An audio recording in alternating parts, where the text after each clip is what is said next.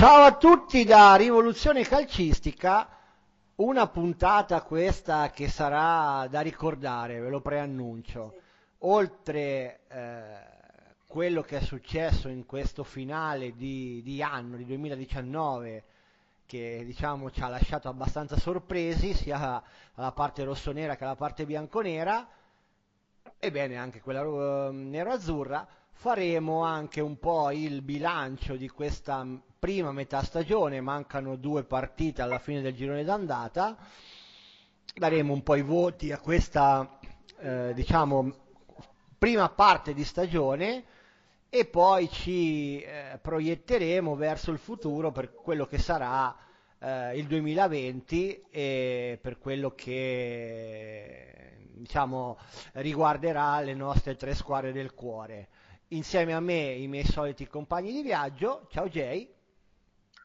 Ciao, scusa ma mi ero subito preoccupato, avevo capito che fosse una puntata speciale perché stavolta saremmo riusciti a restare entro l'ora di trasmissione. Ma non ti riferivi? Non dubito, ti riferivi? dubito. Io, io Ok. un quarto d'ora me lo prendo per quello che è successo ieri, quindi vedete voi. Io penso che anche Nicolas un quarto d'ora voglia di No, spendere. no, no, io Nicolas... No, io eh, sono in silenzio secondi. stampa, sono in Esatto, vacanza, sono in vacanza come i giocatori. Esatto. Allora, io direi di far partire. eh, tanto, ciao Eh, Nick. eh, non presenti Nicolas? Ciao Eh, Nick. esatto, eh. Ciao Nick. Ciao a tutti. Ciao. Io direi far partire Jay perché alla fine è quello più contento di noi tre. eh, aveva la, la sfida più facile in assoluto, eh, diciamo, di- del campionato e ha fatto quello che doveva fare, anche se aveva una formazione molto rimaneggiata, ma eh, era molto più scarso il Genoa di un eh, Thiago Motta in uscita che l'Inter, eh, diciamo, di, di seconda fascia e infatti l'Inter non ha avuto benché minimo problema. Jay, vuoi farci il riassunto della partita? Vuoi dirci qualcosa, qualche, qualche tua sensazione in più che ti ha dato questa partita rispetto alle precedenti? Prego. Ok, allora intanto inizierei con parlare del fatto che siamo non campioni d'inverno, ma campioni di Natale. Perché dico questo? Tutti diranno: no, ma eh, Inter e Juve sono pari a 42, quindi eh, lo scontro diretto l'ha vinto la Juve. Però eh, abbiamo scoperto in questi giorni, un po' con, con sorpresa, diciamo così, che il, eh, il girone d'andata, durante il girone d'andata, non conta lo scontro diretto, non essendoci stato ancora andata e ritorno entrambe le partite disputate, ma conta la differenza reti che sorride all'Inter. Quindi se dovessero arrivare a pari punti a fine girone Inter e Juventus, eh, saremmo bensì campioni d'inverno, il che non vuol dire assolutamente nulla, perché ricordiamo che il Napoli di Sarri è stato due volte campione d'inverno in tre anni e di scudetti alla fine ne ha portati a casa zero. Ok, quindi questo non significa nulla, però è già qualcosa rispetto agli altri anni. Eh, ricordiamolo, 42 punti in 17 giornate è record eh, dai tempi del eh, campionato di Mancini, è record eh, post triplete, bla bla bla, insomma, tutto positivo, tutto bene, se non fosse per quella, eh, quell'incidente di percorso, eh, piccolo incidente di percorso dell'uscita dalla Champions Ma League. piccolo, eh, ma piccolo piccolo, è proprio Esatto, esatto. che nessuno ha Eh, notato, tra l'altro. È una cosa che tra l'altro io ho già dimenticato, già rimosso, perché eravamo in Champions League, a me sembra che fossimo già in Europa League, siamo qualificati ai sedicesimi. E fra poco neanche quello, vedrai che il tuo allenatore Esatto. ci, me- ci mette Tra poco. poco, tra poco abbiamo- avremo rinunciato alle coppe come il Milan. Questa Esatto. sarà la versione Eh, ufficiale. No, esatto. allora, Inter-Genoa. Inter-Genoa è la partita classica dove fatichi a distinguere dove inizino le responsabilità, le colpe della squadra che ha preso la sbandata e dove iniziano veramente i meriti della squadra che ha dominato la partita. Come sempre posso dire che la verità sta nel mezzo, la verità sta nel mezzo, però se poi Thiago Motta viene allontanato nel post partita, se il No, Genoa in addirittura dicono a metà partita. Cioè, Di Ah, beh. Marzio ha fatto uscire il tweet dell'esonero durante la partita. Cioè, è una cosa pazzesca. Cioè, l'hanno esonerato a metà partita. cioè, è entrato in un spogliatoio che perdeva 2-0 e ha detto ok, va, finisce la partita, poi te le vedi dal cazzo. In sostanza, a livelli che neanche il presidente Borlotti eh nell'allenatore beh, del pallone eh, ma preziosi, che, che vuoi pretendere? Eh, Quello è. siamo lì. Eh, siamo, siamo- lì, ah, siamo lì. Esatto.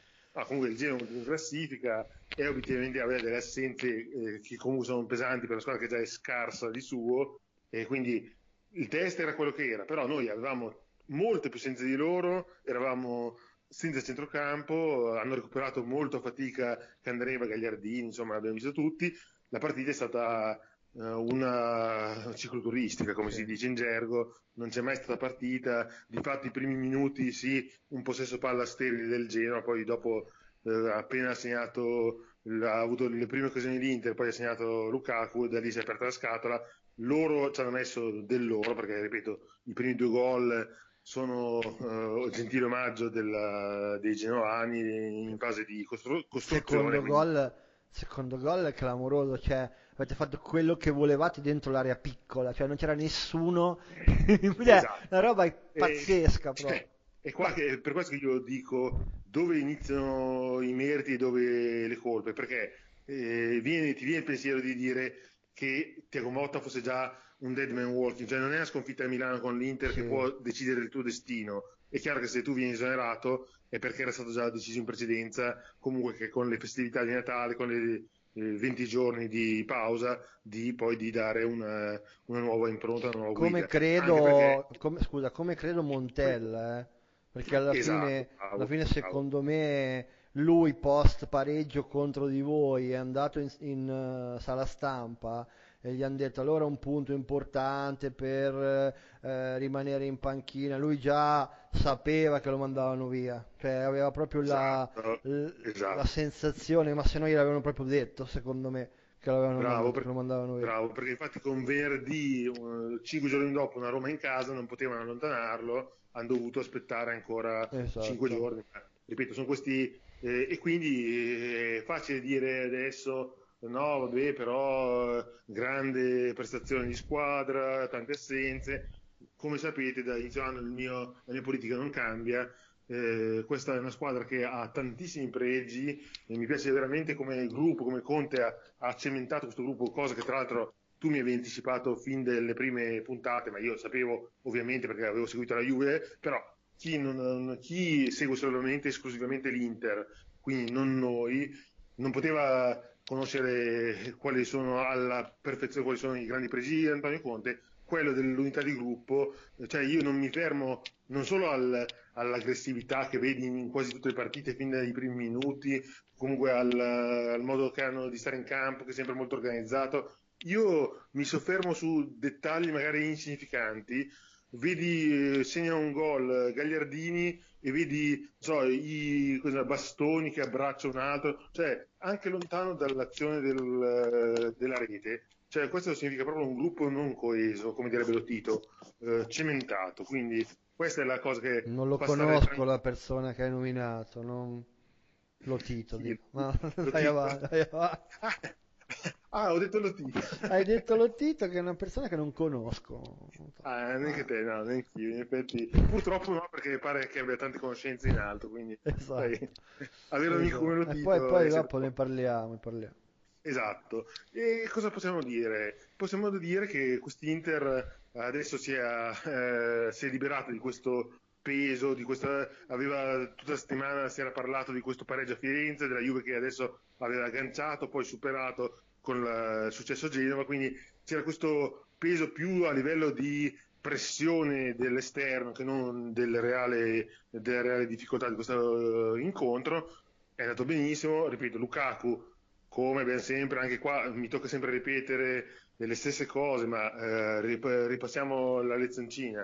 Lukaku ha giocato una grande partita, ha fatto un grandissimo gol, il secondo, però siamo sempre ai soliti discorsi, siamo ai soliti ma, ai soliti però, ovvero eh, queste partite io le vorrei vedere in ecco, Inter-Atalanta del eh, 10 gennaio o quando cacchio è. Ecco, quella è una partita che voglio vedere Lukaku in questo spolvero in casa, oppure in trasferta, visto che A Napoli. di solito A Napoli voglio vedere, anche se Napoli è convalescente, però inizia a dare dei segni di ripresa e poi adesso avrà tutta la pausa per risettarsi a livello psicologico e fisico. Ecco, io voglio vedere a Napoli questo Lukaku, perché a me eh, tutti questi discorsi che sto sentendo in queste ore, ah Lukaku, questo campione, questo fenomeno, io questo campione, questo leader, come dicono sedicenti tifosi interisti eccellenti di dubbie conoscenze calcistiche, eh, io questo leader... Vai Nick. Sì, ci senti? Nick. Io no. proseguo? Vai, vai, vai, prosegui, prosegui. No, quindi io questo fuoriclasse non l'ho visto nelle partite che contavano, quelle di Champions, le famose tre che decidevano il girone, non l'ho visto nel, negli scontri diretti con la Juve, con la Lazio, con la Roma. Eh, io sono sempre in attesa, io eh, a differenza di magari alcuni che non vedevano l'ora che andasse via Icardi per eh, Osanna Lukaku, io che, come sapete tutti, sono un icardiano, tra virgolette, ma che non ho preso, non ho fatto la crociata a Lukaku così, io voglio vedere questo Lukaku quando il giorno che Lukaku queste prestazioni le farà contro nelle partite che contano, le partite di cartello, io sarò il primo, ma il primo, il secondo e il terzo a essere a tessere nelle lodi. Quindi... Però Jay devo dirti una cosa, nel senso che anche se lui nelle partite di cartello non è determinante o non è così determinante come lo è con le piccole squadre, in campionato conta tantissimo vincere contro le piccole squadre. Quindi, quindi certo. il discorso è per quello che gli, gli, è, gli è stato chiesto questa stagione e probabilmente per quello che vuole Conte da lui, Lukaku sta rispondendo al 100%. Cioè Conte non credo che gli ha detto eh, batti il Barcellona, batti la Juventus, batti eh, il Manchester City se passiamo il turno. Conte gli ha detto eh, col Genoa, con la Spal, con Lecce, con eh, il Parma, con la Sassuolo, questi qua, lì fammi la differenza perché poi alla fine pun- conta tre punti come conta tre punti con la Juventus, con la Roma, con la Lazio. Quindi ovvio, da quel ovvio, punto ovvio. di vista lì Lukaku sta rispondendo egregiamente e non gli si può eh, mettere il peso di eh però in Europa non ha inciso perché probabilmente non è quello che gli, è, gli, è chie- gli hanno chiesto di incidere in Europa gli hanno no, semplicemente esatto. no. chiesto di essere il giocatore di riferimento offensivo dell'Inter in Serie A e lo sta facendo egregiamente. Esatto, condivido. Infatti, secondo me, se si rimanesse sul giudizio a quello che sta facendo il giocatore per quello che gli viene richiesto, per quello che è Lukaku, perché non è che scopriamo Lukaku a 26 anni, per quello, secondo me il giudizio è ampiamente positivo. Quello che continuo a non capire perché si voglia sempre cercare e lo stipendio e il coso e poi inizio a sentire parlare perché uh, Jay sai benissimo che quello che lo ha preceduto no, ha lasciato okay. uno strascico e quindi di conseguenza il paragone è, è sem- va sempre lì va sempre esatto. lì come nel mio Io... caso il paragone va sempre con l'allenatore precedente nel tuo caso andrà sempre col centravanti precedente perché il tifoso ha nella testa quello quello che aveva l'anno prima. Bravo, eh, però così. io non, che non accetto, eh, il mio modo di vedere, è che tu, ok, stati, eh, mettiamo da parte i cardi. Ho sentito più di una volta quest'anno, ecco no, perché Lukaku, eh, avete visto che sta segnando tot, invece Cristiano Ronaldo qui, quindi Cristiano Ronaldo prende tre volte lo stipendio di Lukaku, eppure Lukaku sta facendo meglio di... Cioè come si fanno a fare paragoni tra Cristiano Ronaldo e Lukaku? Che hanno obiettivi, prospettive, preparazioni completamente differenti e mirate a, ad obiettivi completamente diversi. E questo che io non capisco perché solo perché c'è... Lukaku è nero, se no gli danno gli stessi soldi di Ronaldo. esatto, esatto, È razzismo, esatto. è un brutto è, è solo una brutta persona. Una brutta no. persona. No, vabbè, comunque no. il concetto Questo è che il concetto, è, quello, il concetto è che il tifoso, no, di tutte le, le squadre il tifoso vuole sempre il massimo.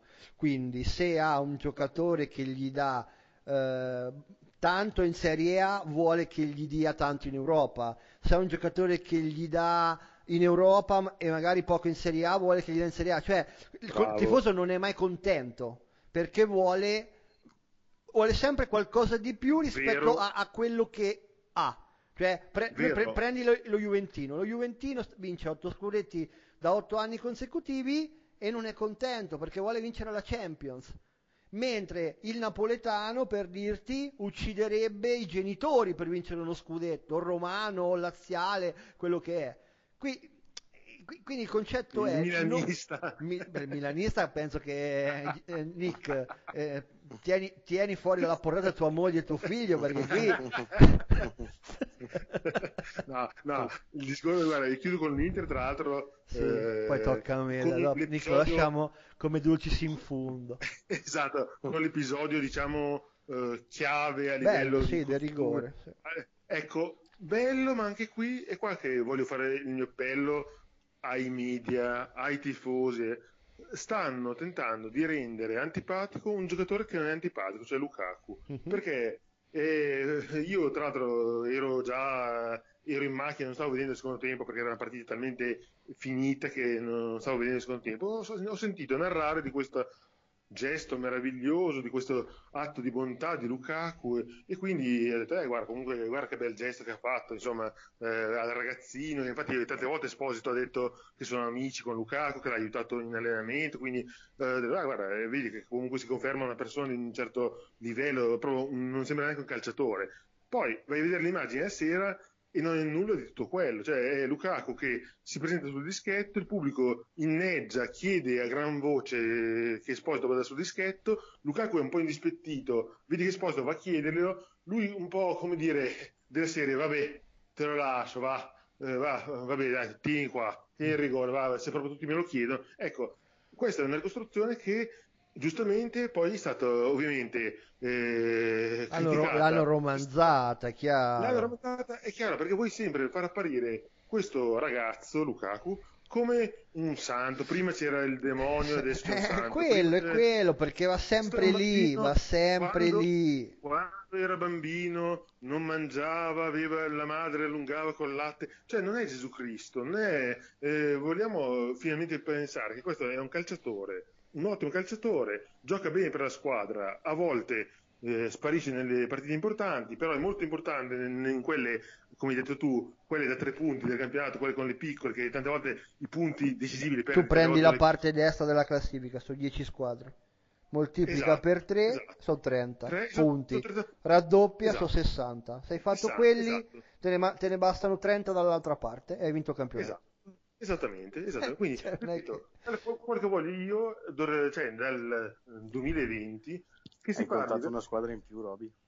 chi? perché? A te. Ne hai contate 10 di qua e 10 di là. eh no no ti ho detto eh, dall'altra parte ne devi fare rimangono 30 nove. quindi sono 9 Sì. dall'altra Ah, sì, parte sì, sì, sì, voleva dirti sì, 9 in 30, ecco, questo voleva dirti così. Vabbè, comunque il discorso, penso che di essere stato chiaro, non voglio neanche tornarci in avanti. Nel 2020 voglio parlare solo di eh, calcio, di calcio di, giocato, di di scudetto tattica, vinto. Di Inter, di scudetto che solo se la Juve continuerà, come sta facendo tra l'altro brillantemente, a suicidarsi, se la Juve continuerà ad avere queste battute d'arresto come ieri, di cui adesso ci parla Roby, ecco, assolutamente questo assolutamente. scudetto potrebbe diventare attenzione, attenzione perché come spesso accade, attenzione come spesso accade, bisogna stare attenti a non fare i conti senza l'oste, ovvero senza la Lazio, perché è vero che oggi come oggi sembra ridicolo parlare della Lazio, io sono il primo a dire che la Lazio non ha nessuna speranza neanche di competere, però attenzione perché eh, iniziano ad essere tanti i momenti, tante le prove dove questa Lazio, nove, nove partite vinte di fila, due volte dominata e battuta la Juventus. Eh, inizi eh, comunque ad avere questo pensiero perché poi se vai, vai a vedere sostanzialmente i giocatori della Lazio Non sono proprio d'accordo sulla prima, però va bene. Vabbè, ieri dominato, la prima non, non ci ha La prima no, nella prima mezz'ora no, nella prima mezz'ora no, ma negli altri 60 minuti obiettivamente sì. Sì, sì, quindi, quindi il discorso che voglio fare io è che attenzione che Inter e Juve stanno eh, facendo questa guerra psicologica tra di loro, eh. attenzione a non distrarsi troppo Ma perché tu la dietro vedi la c'è- guerra? Io ancora non la vedo sta guerra, onestamente. eh. Cioè, Conte cioè, ancora non ha fatto nessuna dichiarazione di No, ma- fuoco. ma Conte Cioè, ancora, ancora è molto, molto eh, sopita la battaglia. Cioè, Sì, Conte, tra ma- l'altro, prima della partita col Genoa ha parlato di eh, una- quest'anno non è importante vincere, ma costruire. Quindi ha anche, eh, tra virgolette, si è anche nascosto, come è giusto che sia, ovviamente. Chiaro, che- Certo, ma chiaro, è chiaro. io, Pe- però ancora non c'è stata la scintilla che ci- c'è quando c'è una rivalità. Cioè la classica che frase, la classica frase della Juve ha rubato la partita o l'Inter eh, doveva perdere, cioè, non- ancora non ci sono state queste dichiarazioni Beh, fra addetti ai lavori. stasera per gli auguri di Natale? No, No. no. Ha detto che deve, deve ancora capire chi sarà l'allenatore della Juve da qui alla fine dell'anno. Chi l'ha detto questo? Conte? Ah, non credo. Questa, eh, questa è una fake, è news. Non credo. Ti dice che sarà cristiano? Eh, può essere che sarà cristiano. No, no, no. Allenatore No, giocatore. eh, Dai, vado io, vado io, vado io. Vai, Allora, vai, allora, allora, prima della Supercoppa c'è Aspetta, no, stata... dai, dai, parliamo, parliamo del finale che la finiamo subito, che almeno non c'è niente da dire. No, no, prima tocca Così a me, poi, te- poi dopo tocca a tempo- hai te, c'è molto da Juve. dire, molto da dire. Allora, prima della Supercoppa c'è stata la partita con la, con la Sampdoria, che io eh, per motivi di lavoro non ho visto, ho visto solo gli highlight e Ha poco un salto altro. Ronaldo, Roby, tu non hai E poco altro. Beh, certo che l'ho visto il salto di Ronaldo, è ovvio che l'ho visto. È ovvio che l'ho visto il salto di Ronaldo e il tiro di Dybala, è ovvio che l'ho visti. Però la partita non l'ho vista, quindi non posso giudicare nel complesso la prestazione, ma dalle poche azioni che ho visto della Juventus mi dà l'impressione che non sia stata una Juventus brillante e padrone del campo, della partita, del gioco. Una Juventus che ha avuto due giocate individuali da parte di due giocatori, un fuoriclasse assoluto come Ronaldo e un giocatore in questo momento in grazia di Dio come Dybala e ha portato a casa tre punti. Bene, noi abbiamo giocato, la Lazio ha riposato. Beh, eh, giustamente se hai lo Tito che sta in Lega ti puoi permettere anche queste- questi vantaggi. Ora io non dico che la Juve doveva riposare e la Lazio come la Lazio, perché la Juve ha scelto di giocare e non riposare, quindi è stata una scelta della Juventus. Quello che però non, è, non mi è piaciuto è che la Lazio poteva giocare domenica e non lunedì perché la, la Lazio aveva giocato giovedì l'Europa League, poteva giocare domenica e poi giocava mercoledì come abbiamo giocato noi. In, diciamo in relazione a questo però non voglio trovare attenuanti perché quello che si è visto ieri è più o meno quello che eh, diciamo vi ho raccontato la settimana scorsa, cioè eh, ci eravamo lasciati con la domanda eh, Betancourt, Pjanic e Matuidi possono sostenere il tridente di Bala, Ronaldo e Higuain? Io e Jay giustamente abbiamo detto ma no è impossibile non la farà mai una cazzata del genere. Figurati se mette una squadra del genere. Poi figurati se la mette contro la Lazio che è una squadra che eh, ha un centrocampo fortissimo e che praticamente ti, ti soffoca, soffoca l'azione perché comunque ti pressano e, e sono molto compatti e poi partono in contropiede. E invece Sari è riuscito a metterla, cosa che a me mi ha veramente sorpreso. Cioè, io eh, stimo moltissimo Sari, sapete quanto ho eh, applaudito il cambio di panchina e soprattutto quello che mi piace di Sari è, uno, è, è il fatto che lui studia molto gli avversari, eh, con l'Udinese aveva spiegato che il tridente aveva funzionato perché l'Udinese non faceva fraseggio e quindi andando lungo per gli attaccanti si poteva permettere un centrocampo meno eh, diciamo fisico Detto ciò, però, con la Lazio non ha capito la lezione che gli, che gli era stata impartita nel finale della partita a Roma, con la, sempre con la Lazio. Cioè, è ricaduto nel, nel, nell'errore, un errore marchiano, cosa che io non, eh, non mi aspettavo assolutamente. Ecco, questo mi ha sorpreso. Poi, vabbè, eh, l'errore di mettere De Sciglio è anche un po' diciamo dovuto al, al, al, alla carenza nel ruolo cioè noi in quel ruolo lì abbiamo De Sciglio e Quadrado Quadrado col tridente quel centrocampo non te lo puoi veramente permettere, cioè è veramente un suicidio totale. Allora hai messo De Sciglio, ma De Sciglio è un suicidio, eh, diciamo sempre e comunque, come Bernardeschi, come, come gioca sbaglia, De Sciglio uguale, come gioca sbaglia. E quindi di conseguenza ti sei trovato con la lacuna di De Sciglio, il centrocampo che non filtra e che non ha fisicità rispetto a quello della Lazio, che con Lucas Leiva, Milinkovic Savic è uno straordinario, e ripeto straordinario con l'S maiuscola, Luis Alberto, giocatore meraviglioso, t'ha veramente massacrato. Quindi tu ti aspettavi una Lazio che giocasse in ripartenza, in realtà ti sei trovato una Lazio padrona del campo, che è una cosa che neanche loro si eh, sono meravigliati quando hanno visto la Juve che si schiacciava e la Lazio che prendeva campo, che loro non sono abituati a giocare così. Cioè loro giocano sull'errore e poi partono e, e usano la ripartenza, cosa che poi hanno usato perché poi nel primo tempo eh, Correa ha fatto un bel diagonale, Scesni eh, l'ha intercettato, l'ha parato, nel secondo tempo Correa ha segnato ma di poco era fuori gioco, quindi diciamo quel eh, sistema di gioco l'hanno utilizzato, ma non solo quello, riuscito, sono riusciti anche ad attaccare la difesa schierata, cosa che la Juve, cioè la Juve ieri non, non, non, ha, non sapeva veramente che pesci pigliare poi cos'è successo? Che in una partita dove dovevi perdere 3-0 primo tempo, sei riuscito a rimetterla in pari abbastanza fortunosamente con una bella giocata di Ronaldo e poi Di Bala ha fatto il tapin a fine primo tempo. Ecco, quello secondo me è l'errore in- imperdonabile. Posso accettare l'errore iniziale, che tu dici ok ho sbagliato la formazione, capita, tutti sbagliano le formazioni, Allegri ne sbagliava milioni di formazioni, ma tutti gli allenatori sbagliano la formazione.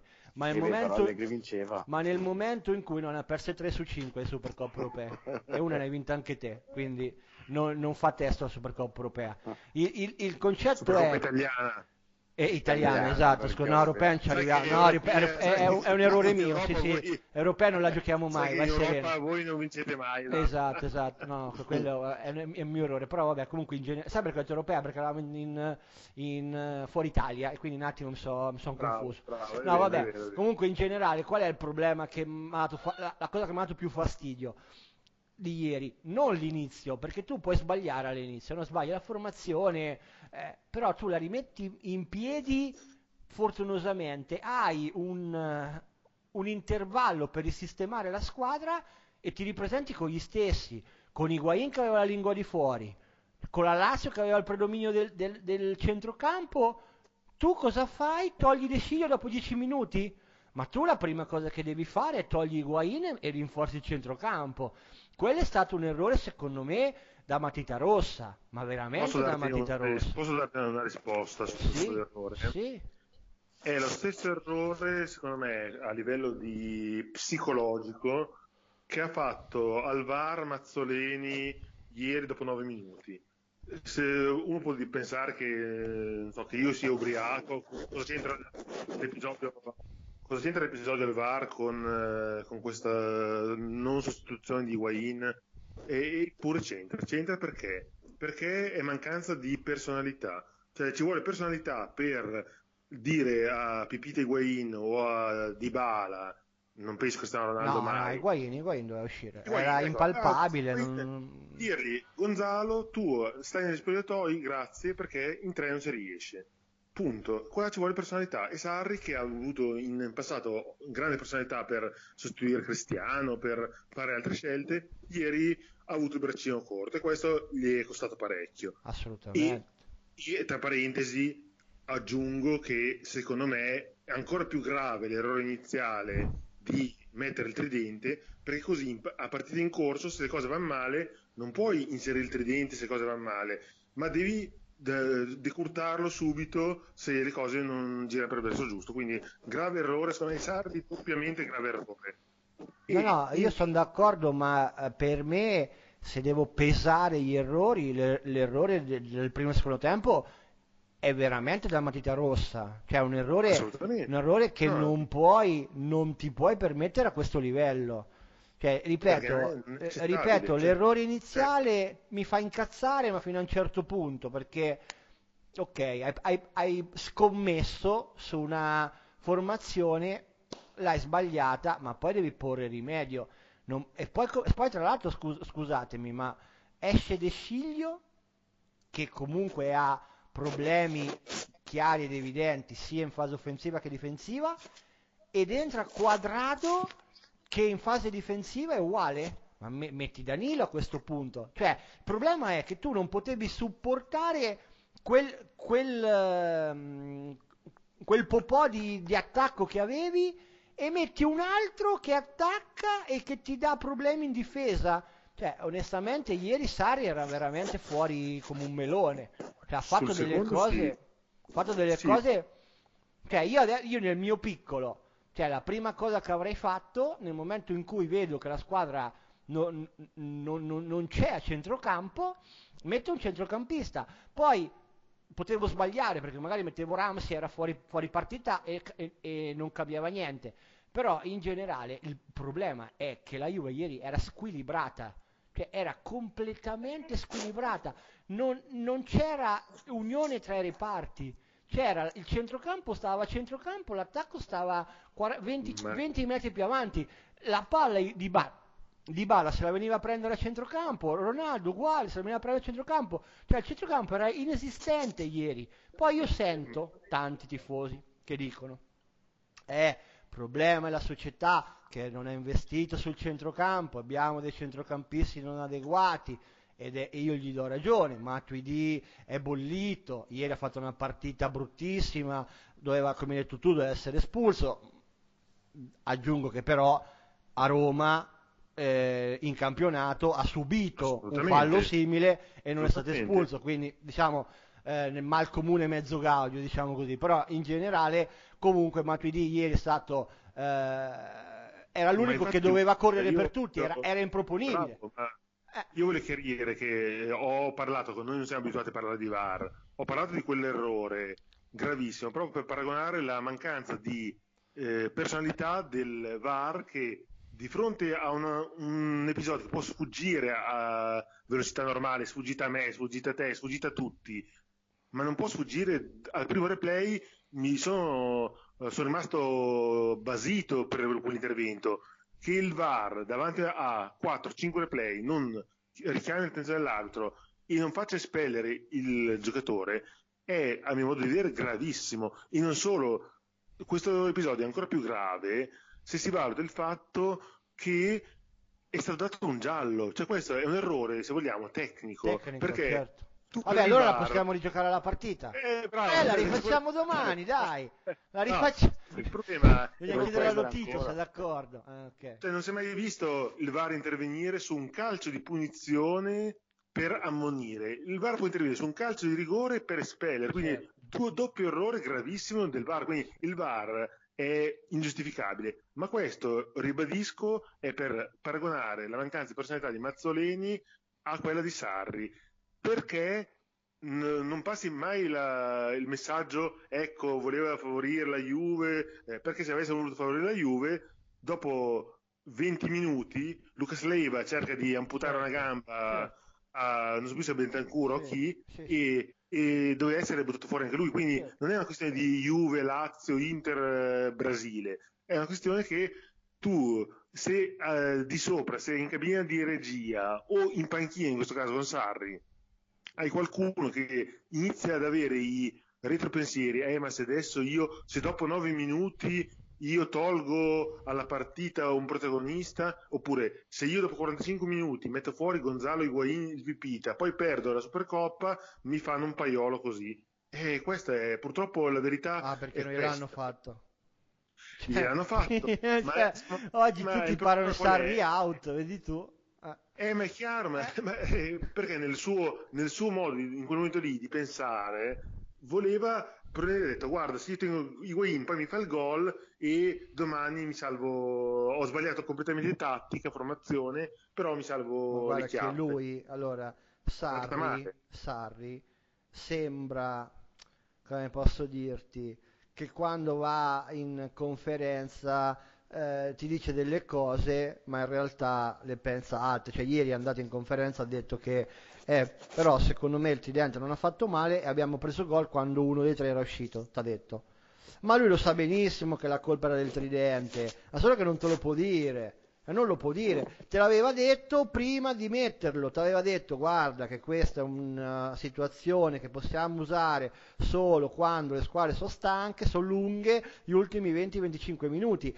Ed era quello che tutti pensavamo fosse la, la soluzione corretta. Poi dopo arriva la partita, eh, tra virgolette, farsa, perché quello è stato con l'Udinese, e, e lì pensi che sia la soluzione di tutti i mali in realtà era un'opportunità da utilizzare in quel, in quel, preciso frangente, ma non con squadre come la Lazio. Ma assolutamente. Ovvio. Poi volevo aggiungere un'altra cosa del, del, della partita.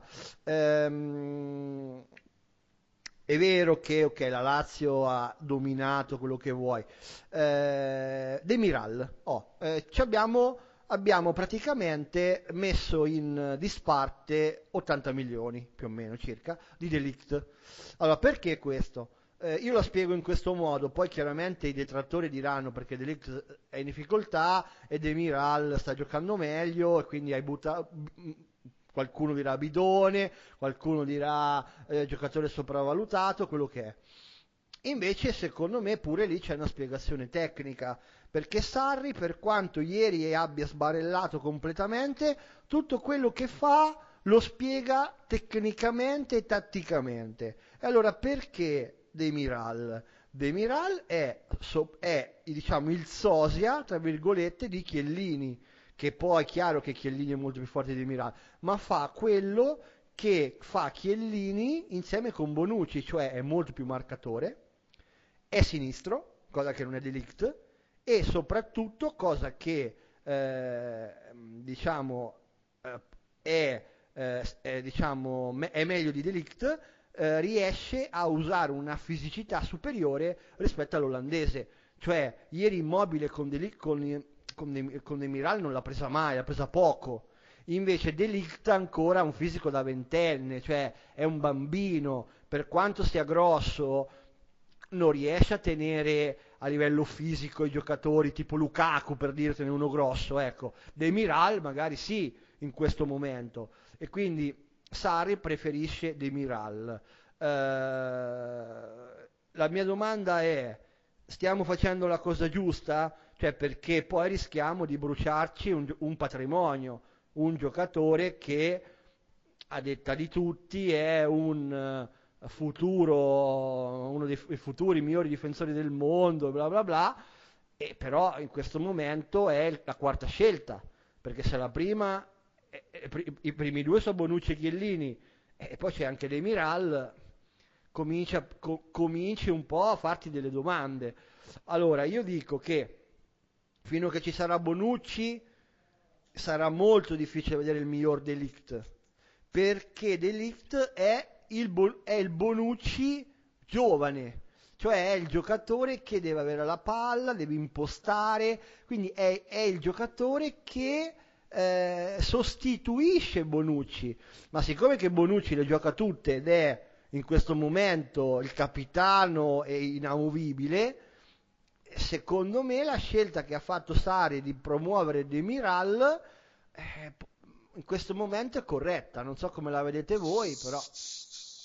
Guarda, se ti ricordi ne parlammo una delle primissime puntate, forse la prima puntata addirittura, parlammo proprio di questa cosa, che Bonucci ed Elite potevano fare scopa esatto. e la senza Chiellini poteva essere molto più complicata, più problematica di quello che pote- si potesse pensare, sai, il, il classico pensiero appena si fece male da Chiellini, e eh, vabbè ma tanto se Delict e Bonucci sono due campioni, li metti in mezzo.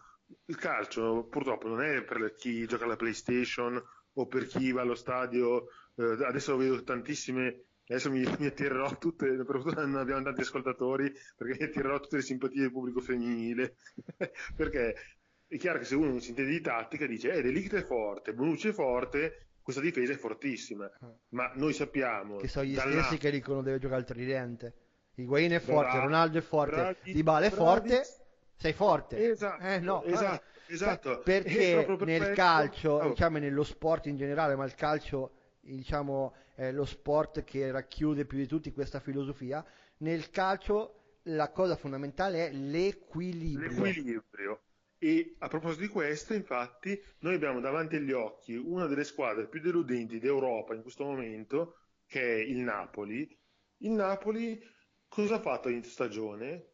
Ha lasciato andare per età, per Albiol, Raul Certo. Albiol, che era il giocatore che impostava la manovra. Ha preso Manolas, eh, che è un marcatore come Koulibaly, è fortissimo, bravissimo, Manolas è fortissimo. Fanno scopa. Manolas è molto più forte di Albiol, ma non gioca come Albiol. Certo. E Koulibaly si trova scoperto, si trova che deve impostare laddove prima non ne aveva bisogno Certo. e quindi sono, sono emersi i- le lacune, sono emerse le lacune tecniche di Koulibaly. E tutto questo cosa porta? Che Koulibaly penso che abbia eh, fatto, guarda, mi ricordo col Cagliari, eh, l'ultima partita che poi si è fatto male contro il Parma, sì. contro la Juve. E mi ricordo così a memoria 4-5 paperati Koulibaly che penso che avesse fatte negli ultimi tre anni, non è arrivato a 4-5 in tre anni, ne ha certo. fatte 4-5 in tre mesi. Quindi attenzione a queste cose qua, a questa situazione nella Juventus, perché voglio addirittura andare,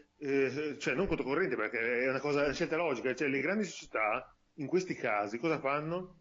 Devono avere il coraggio di prendere a fine stagione, dire grazie Bonucci, ma non abbiamo più bisogno di te. Noi crediamo in Delict, abbiamo speso una cifra immonda per Delict, Delict è più forte, me, più giovane. io metto fuori le bandiere se succede. Esatto, Vedi esatto. tu.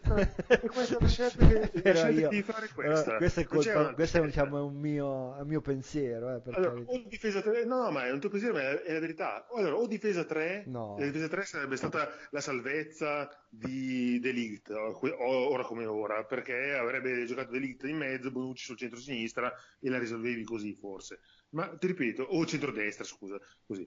Ma in questo momento tu devi fare questa scelta, devi fare, eh, se no Delict, eh, l'hai detto giustamente te, verrà bruciato, perché se gioca a fianco di Bonucci sembra più scarso di quello che è. Certo. Se, se non gioca perché c'è Bonucci, eh, non gioca e quindi in panchina con tutti gli 80 milioni e 12 eh, l'anno eh, di stipendio in panchina, in panchina Certo. vicino Non a- solo, ma non migliora. Cioè, se gioca vicino a Bonucci Bravo, non migliora. esatto. non bravissimo. migliora, cioè non è che per- per- cioè, c'è stato il momento in cui abbiamo tutti detto eh, Delict sta migliorando.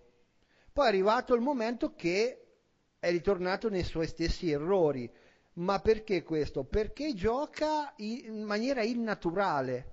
E quindi se tu un giocatore lo forzi, cioè gli fai fare qualcosa per forzando, cioè che non è nel suo, eh, diciamo, nella sua abitu- non è abitudinario, non lo fa, eh, diciamo, da, da sempre, ma glielo, lo costruisci in un'altra maniera, eh, c'è il caso che il giocatore non riesce, oppure Guarda, lo io- fa ma non come dovrebbe. Guarda, E- io posso dirti che non ho visto, penso in- negli ultimi vent'anni, credo di averne visti due di giocatori con la personalità di Delict a 19 anni. Certo. Personalità, con la classe, con la, la proprietà di, di giocata di Delict. Adesso, negli ultimi tre mesi, sembra un cretino. Cioè, ha giocato due partite buone, tre, quella con l'Atletico famosa, quell'altra a Bergamo, eh, ma ne ha giocato un sacco dove era, era obiettivamente, lo dico io, lo dico da estimatore di Delict, imbarazzante. Cioè, è imbarazzante per Delict ehm, presentarsi in quel modo, ma ripeto, è, figlio, è tutto figlio di un equivoco. E quindi se non risolve l'equivoco, sì, Delict migliorerà, capirà il calcio italiano, farà meglio, farà meno peggio, ma un giocatore da 80 milioni, 12 l'anno, non deve fare meglio, deve dominare, deve dominare lì dietro e l'unico modo l'abbiamo, l'hai detto tu. Perché... Pronto? Senti? Sì, sì, sì, Ah, no, no, no, dicevo perché c'è sempre quel problema che si chiama spogliatoio, senatori, eh, che hanno una concezione ancora diversa rispetto a quella che vuole Sarri e quindi lì è difficile, molto difficile inculcare una mentalità nuova, cercare di cambiare qualcosa che sembra ormai radicato nella loro testa è molto difficile. Cioè, tu, ah, ma, ma anche, ma non perché non hanno voglia di farlo, eh, ma proprio perché non, non- non ci credono nel volerlo fare. Cioè, invece Delict a 20 anni è tutto plasmabile, da plasmare. Se, se Delict gli dici Anzi. gioca così in questo modo, Delict lo fa senza problemi. Se a Bonucci gli dici gioca in questo modo, che ha giocato 10 anni in un altro, ti dice ma perché devo giocare così quando posso Anzi, giocare così? Aggiungi, anzi, aggiungi, aggiungi che De Ligt è un giocatore che è abituato già nell'Ajax e nell'Olanda a giocare come dice Sarri, Certo. cioè a giocare molto più alto, a giocare molto più la palla eh, e a stare più alto, tenere la linea, Certo. non abbassarsi. Quindi De Ligt è nato per giocare con, con Mhm. Sarri. Però è chiaro che se De Ligt poi deve giocare, deve fare il, il- il marcatore, quello che Bravo. arriva in seconda battuta, eh, allora Ah, dico un'altra cosa in- in- e poi chiudiamo sulla Juve, se poi vo- volete dire qualcos'altro, insomma comunque complimenti alla Lazio, ieri ha strameritato, quindi c'è poco da dire, sembra Complimenti alla Lazio, come detto, tra l'altro anche l'Apo e il Cano, molto sportivi. poi il Can ieri è stato veramente imbarazzante, cioè c'è una cosa del genere dai, vabbè. con Allegri io non l'ho mai letta, però ma, anche, ma questo Vabbè. fa parte del fuoco amico, cioè quello che ti dicevo due mesi fa, cioè abbiamo tanti Juventini eh, vedove che non aspettano altro di Non sparare l'ora, su, su esatto, Sarri esatto. e quindi appena perde, boh, iniziano a sparare, ma, ma, ma tanta, tanta, tanto letame, tantissimo. Ma vabbè, lo, lo- lo sapevo perché comunque è normale se tu eh, tieni 5 anni un allenatore che ha una certa filosofia e la cambi radicalmente, è chiaro che chi ha seguito la Juve per quei 5 anni, che ha sbeffeggiato Sarri, perché Sarri lo sbeffeggiavano dicendo eh, il gioco lo fai solo al circo, conta solo vincere, la classica frase vincere non è importante, l'unica cosa che conta, no? E, e quindi è chiaro che non riescono ad entrare in una mentalità europea, cioè per loro è, è più importante fare il punticino in campionato piuttosto che cambiare una mentalità che ti porterà a giocarti da protagonista la Champions League, ma lo sapevo questo, lo sapevo da quando è arrivato Sarri, non è che lo scopro adesso. Dico l'ultima cosa sulla Juve, che secondo me è la spiegazione per cui eh, Bonucci non vuole, fa fatica a cambiare il suo modo di giocare. Il sistema di Sarri, o comunque moderno, della difesa alta, che porta comunque la linea oltre il centrocampo più o meno, comunque nella- a, a livello di centrocampo, è studiato per o mandare in fuorigioco gli avversari oppure fronteggiarli nell'uno contro uno. Allora, nell'uno contro uno Bonucci è zero, fa schifo, cioè chiunque lo punta lo mette a sedere, tutti, tutti i più, gra- i più grandi, i medi attaccanti della Serie A, se puntano Bonucci in uno contro uno, lo saltano gli va- e gli va Lasagna gli è andato via, Lasagna, eh, non è che stiamo parlando di eh, Ronaldo o Mbappé, Lasagna. Quindi perché Bonucci non vuole giocare alla difesa alta o comunque tende sempre a rinculare ed andare sempre indietro? Perché più indietro vai, più più il campo si stringe e quindi se ti puntano hanno meno campo per andare in porta. Mentre Delict e Demiral lo vogliono l'uno contro uno, lo fronteggiano l'uno contro uno, perché hanno comunque una mentalità diversa rispetto a un Bonucci che comunque è più conservativo. Quindi questo secondo me è, è un passo che la Juve dovrà fare se vuole eh, apprendere questo tipo di sistema. Il Liverpool c'ha Van Dijk che non lo salta nessuno in uno contro uno. È un anno e mezzo che nessuno salta Van Dijk in uno contro uno. È chiaro che gioca con la difesa alta perché con Van Dijk non lo salti. Ma io penso che Delict uguale, cioè Delict secondo me in prospettiva non lo salterai mai. Pe- però adesso fa fatica perché si trova schiacciato dietro e- e- ed, è innatur- ed è innaturale quello che, che fa. Ha più campo, ha più campo per, per recuperare. eh, certo, Eh, eh, quello certo. è il fatto. Eh, certo. Anzi, ti posso portare l'esempio eh, banale di un giocatore che adesso sta giocando, cambiando sistema, sta giocando in maniera a malapena decente ed è Milan Skriniar. Certo. ed è un giocatore che è penalizzato tantissimo dal tipo di sistema di gioco e dalla posizione che occupa adesso, dove non si trova a suo agio. Prima era con la difesa 4 alta di Spalletti, lui accettava l'uno contro uno contro tutti e lo vinceva regolarmente, cioè non potevi veramente mai andare via a Skriniar. Cioè tu, lui riusciva con la distanza che copriva, riusciva sempre a recuperarti a, in tackle con una spallata, con un intervento di forza o di tecnica non riesci mai. A... Oggi Skriniar sta commettendo errori che non sono da lui, quindi eh, non è una cosa banale. E come dice, ci dice Nico eh, da tante settimane, non pensiamo mai che sia vero che un giocatore è scarso o buono a prescindere dal sistema di gioco, dal modulo, dalla posizione, perché è una cretinata. Un giocatore, per quanto forte sia, può essere penalizzato tantissimo. Guardate Godin, Godin è e in questo momento è uno dei giocatori più imbarazzanti. Quando Bastoni entra in campo sembra un professore confronto a Godin. Eppure Godin fino a negli ultimi dieci anni, fino a tre mesi fa, era un santone della difesa all'Atletico perché era un altro sistema. Giocava nella 4, giocava molto basso e quindi un'altra cosa. Quindi tutto qua. Vabbè, poi c'è stata la, la gita fuori porta del Milan a Bergamo. Com'è andata, Nick? Nick? Allora. Sì, bellissima ah. partita, divertente. no, veramente divertente, visto che i nostri giocatori erano in ferie, erano contenti, avevano già prenotato il mare, avevano già pronte le vacanze e via. Bellissimo, soprattutto dopo il 2, dopo il 2 0 è stato veramente la loro, l'orgoglio, hanno cercato di tenere in piedi la partita e anche tuo figlio credo che sì, ne è soddisfatto. Era disperato, era disperato. Appena detto mi sento male, cioè solo a ripensarci mi sento male.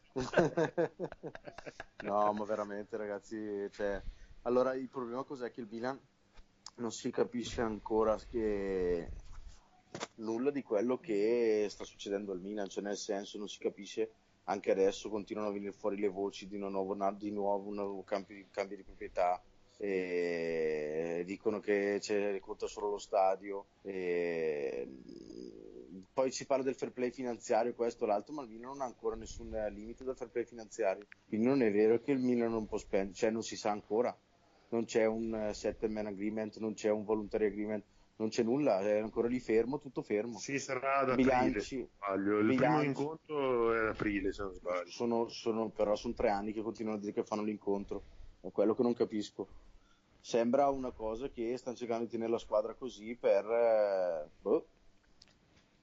Sì, ma ieri Nick qualcosa è successo perché un conto è fare un pareggio 0-0 col Sassuolo, sei sfigato, allora, meritavi di vincere, allora, ok. Però lì è finita la stagione perché lì eh, tu pareggiando in casa col Sassuolo hai abbandonato tutti i sogni di, di poter recuperare magari qualche punto per poter andare a giocare ancora eh, per il quarto posto tu, que, tu quel, quel, quel, giorno lì hai buttato via tutto, hanno fatto la festa e non hanno più stimoli. Dai, e hanno eh... fatto la festa ieri. Sì, non, fatta non, bella. Non, non, hanno più stimoli, non hanno più stimoli, ma si vedono, è assurdo, ma è così.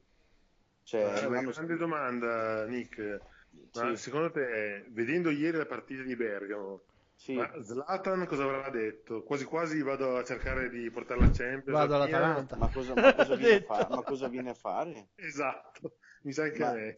Ma sì, ma non, non, ha, ma non, ha, senso. Ma poi l'unica cosa che viene detta finita la partita, anche solo del mercato, è a parte le solite stronzate di giocatori che, che si cercano per vent'anni e poi non arrivano.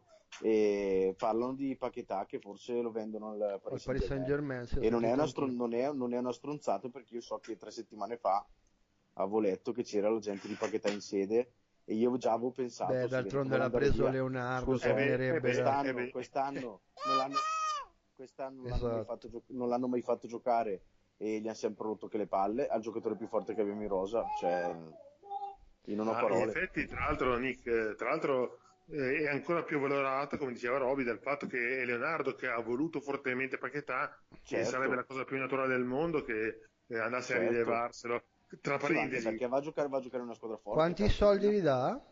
Eh, ma eh, cosa che gli cioè, stessi, non, non ma è sì, sarà, non è un problema, esatto, bravo. Eh, Cioè, non- dai, è costato 30, quanto 40 milioni, se non ricordo più Sì, quanti. 35 più, più le tasse, solito Sì, loro sì, le sì, erano commissioni 40, già- bravo, erano 42, esatto. Daranno gli stessi, daranno quello che cioè, ma, daranno. eh, ma- ma certo, ma da 42 milioni spesi a gennaio scorso, ma cosa volete che sia per il Paris Saint Germain dare 40 milioni? Per loro è come. È come per un Inter per un Milan spendere 5 milioni su un giovane. Eh, Però- sì, sì.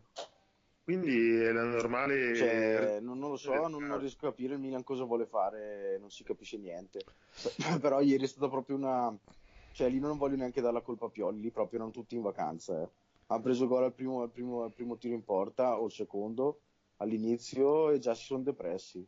Alla... Quando hanno preso sul secondo gol sono talmente lasciati andare che... Cioè, Tra l'altro, sai cosa mi è venuto in mente? Mi è venuto in mente poi Musacchi cosa. era rotto, eh. Musacchi era infortunato, ha giocato tutta la partita. Eh, ma infatti era un disastro. Riccardo Rodriguez è un disastro perché sicuramente c'è già anche in ballo oltre a questo. Ci sono anche i giocatori che sanno già che devono andare via o che Riccardo andare Rodriguez io ho sentito che potrebbe andare al Napoli, lo vuole Gattuso.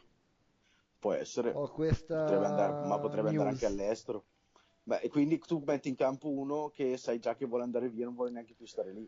Ma E guarda, Pioli prima Calabria. della partita aveva fatto una conferenza stampa secondo me abbastanza eh, strana.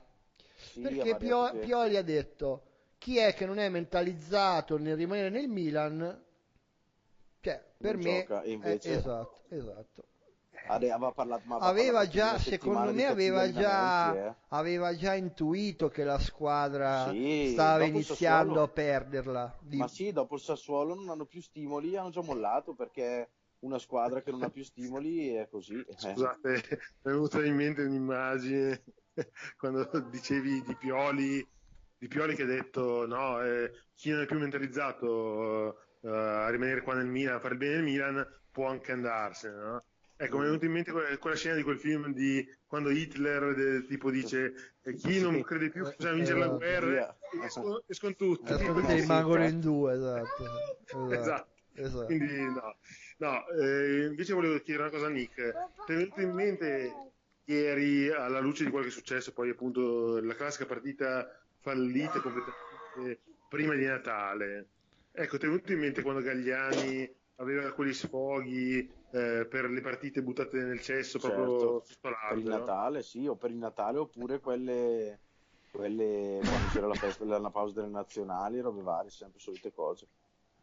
No, ma secondo Esatto. me non è quello, Jay, cioè non è quello. Cioè ieri, ieri si è proprio vista una squadra, cioè non Una squadra, cioè non era Eh, squadra. non squadra, sì, però, però se tu guardi le prime le partite prima, hanno sempre non è squadra, squadra. certo. Ieri si è rotto qualcosa. Ieri è perché erano già tutti in ferie te l'ho detto, tanti giocatori eh, stavano pensando già al mercato Esatto, quello, quello. Secondo, Eh, me, secondo me molti dei giocatori che erano in campo pensavano che a gennaio andavano da un'altra parte. Eh sì, sicuramente. E Pionte probabilmente Poi è il ragazzi, primo che non cioè, ha giocato. Sono, sono, sono 5 o 6 anni che giochiamo sempre questo 4-3-3 senza le fasce.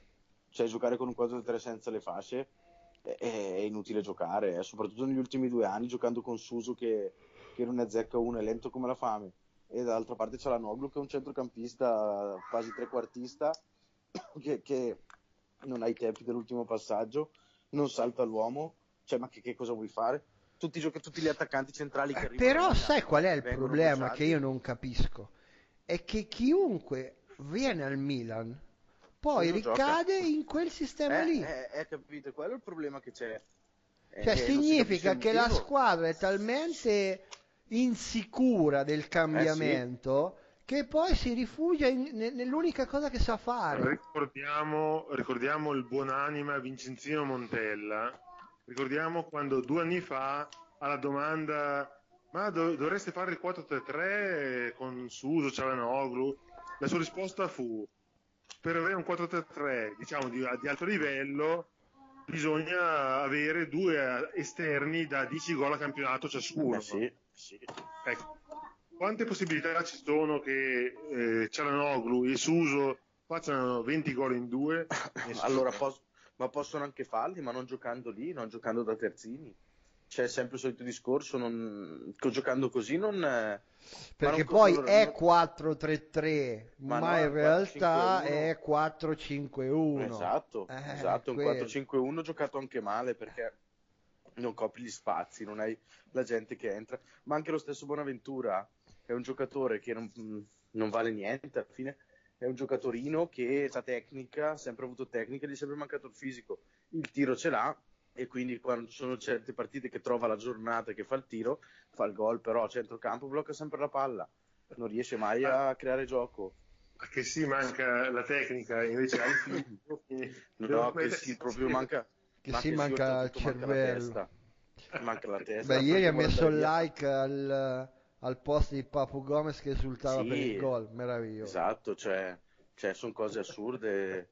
Eh, ma anche lo stesso Leao buttato dentro al vento così già. Leao, già l'hai visto il video che era in discoteca Sì, e ha detto, fumava? sì, ma ha detto che era, ha detto che era vecchio, eh. Era vecchio di 24 ore. ha detto. Ah, beh, allora, Eh beh, allora era eh, anche peggio, era prima. no, vabbè, ma, ma sono cose che non stanno né in cielo né in terra. E ci sono dei grossi problemi al Milan che Boh, per me, io, io te l'ho sempre detto, io rimango sempre in quell'idea lì. Cioè, per me il Milan non c'ha, non c'ha la società. Cioè, no, questi, non ha la società. questi fanno no, quello che la vogliono perché nessuno li riprende. Cioè, No, no, assolutamente. Nel senso, magari gliela strigliata gliela da Boban, ma Boban non, non tira fuori lo stipendio mensile, né no, ma. Boban non può neanche ma non possono neanche dirgli niente perché tanto comunque eh, eh, non si sa cosa possono spendere. Cioè, Boban, e Mal- Boban ha fatto l'intervista a fine mercato, incazzato nero, eh, perché sono arrivati al 5 di luglio che stavano facendo le cose bene. Arrivati verso fine luglio sono un po' bloccati e siamo arrivati a fine mercato che sono stati un mese, un mese fermi e poi hanno preso Rebic in prestito così alla fine, ma tanto per, che non serve neanche niente, lo rimandano su.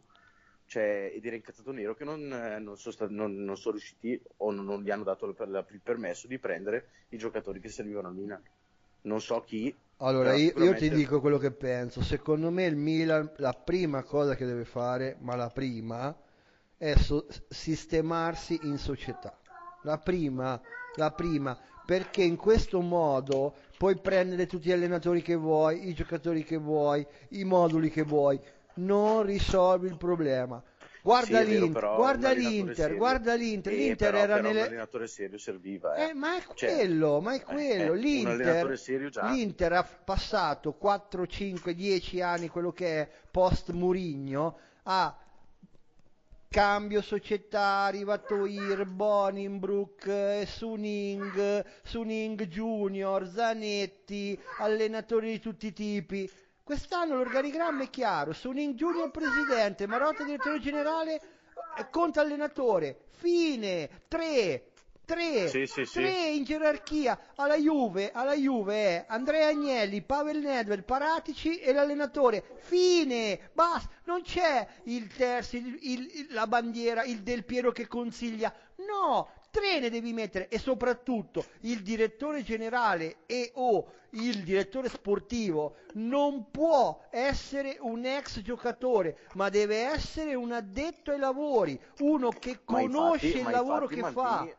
Ma infatti Maldini non è venuto per fare questo tipo di ruolo che sta facendo adesso. Eh, eh, È rimasto da solo poi perché dopo hanno litigato Leonardo con, eh, con Gattuso e è rimasto praticamente Maldini a fare il mercato.